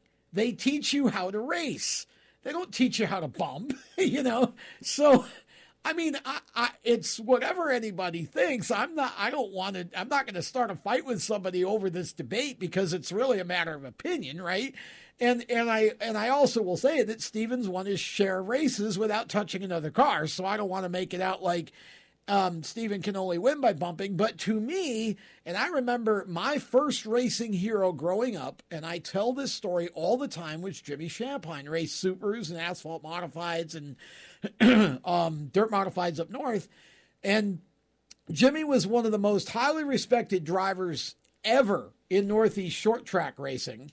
And so um, the you know, Jimmy made a statement once. He he had he was at a, a, race. I think it was at Lancaster Speedway in Buffalo, and he accidentally made some contact with the leader when he was going by him on the white flag lap to take the lead, and he immediately slowed and drifted up the track to let the the driver back by, and allowed the driver to win. He finished second, and and somebody asked him after the race, you know, what what was that about? And he said, if I've got to bump the leader out of the way to win a race, I'd rather run second. There's there's a there's an integrity and a respect factor there that I think gets lost when you you believe that bumping becomes just another tactic or another part of racecraft. In my opinion, I don't think that's racing. Anybody can use a bumper. Yeah, anybody can use a Yeah. bumper, and even at the top level, we've seen um, it's kind of went away pretty much. Even when you go to your Martinsvilles and all that stuff, they're not really beating and banging like they used to back in the older days. I, mean, they still are. Joey Logano and a few of the other guys. Well, they still are. They're But- still using it, but they're not like they used to be back in the day. Yeah, it's not. Yeah, I trying mean- to just dump them and go around them. Yeah, and and I again, I think you're right. I think it's a little less of it, but I, I just I feel like you know that debate for me is a matter of opinion, and so eh, you know I'm perfectly happy with the call and was eh, you know was totally satisfied with the result. Um, and you know others will disagree, and that's fine. And uh, that brings us to the end of the show. And uh, gosh, want to thank uh, all of the folks from my computer career as well as Victory Custom Trailers, the folks from WSIC for being such gracious partners of ours, and of course uh, Kodie Conner. Um, Race22.com has a popularity contest going on. Go vote for Kodie uh, if you feel led, um, but go vote for somebody, whoever your favorite driver is.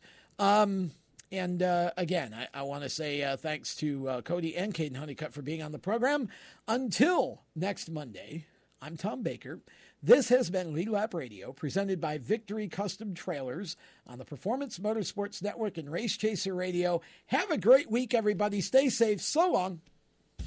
You've been listening to Lead Lap Radio powered by HMS Motorsport, the leaders in motorsport safety. You can find them on the web at hmsmotorsport.com. Lead Lap Radio is a Race Chaser media production. For more exciting and passionate motorsport content, follow Race Chaser Media on Facebook, Instagram, Twitter, and YouTube and visit racechasermedia.com. The opinions expressed by our guests are their own and do not necessarily reflect those of the staff, management, affiliates, or marketing partners of Race Chaser Media. No part of the show may be reproduced in any manner without the expressed written consent of Race Chaser Media. Thank you for listening.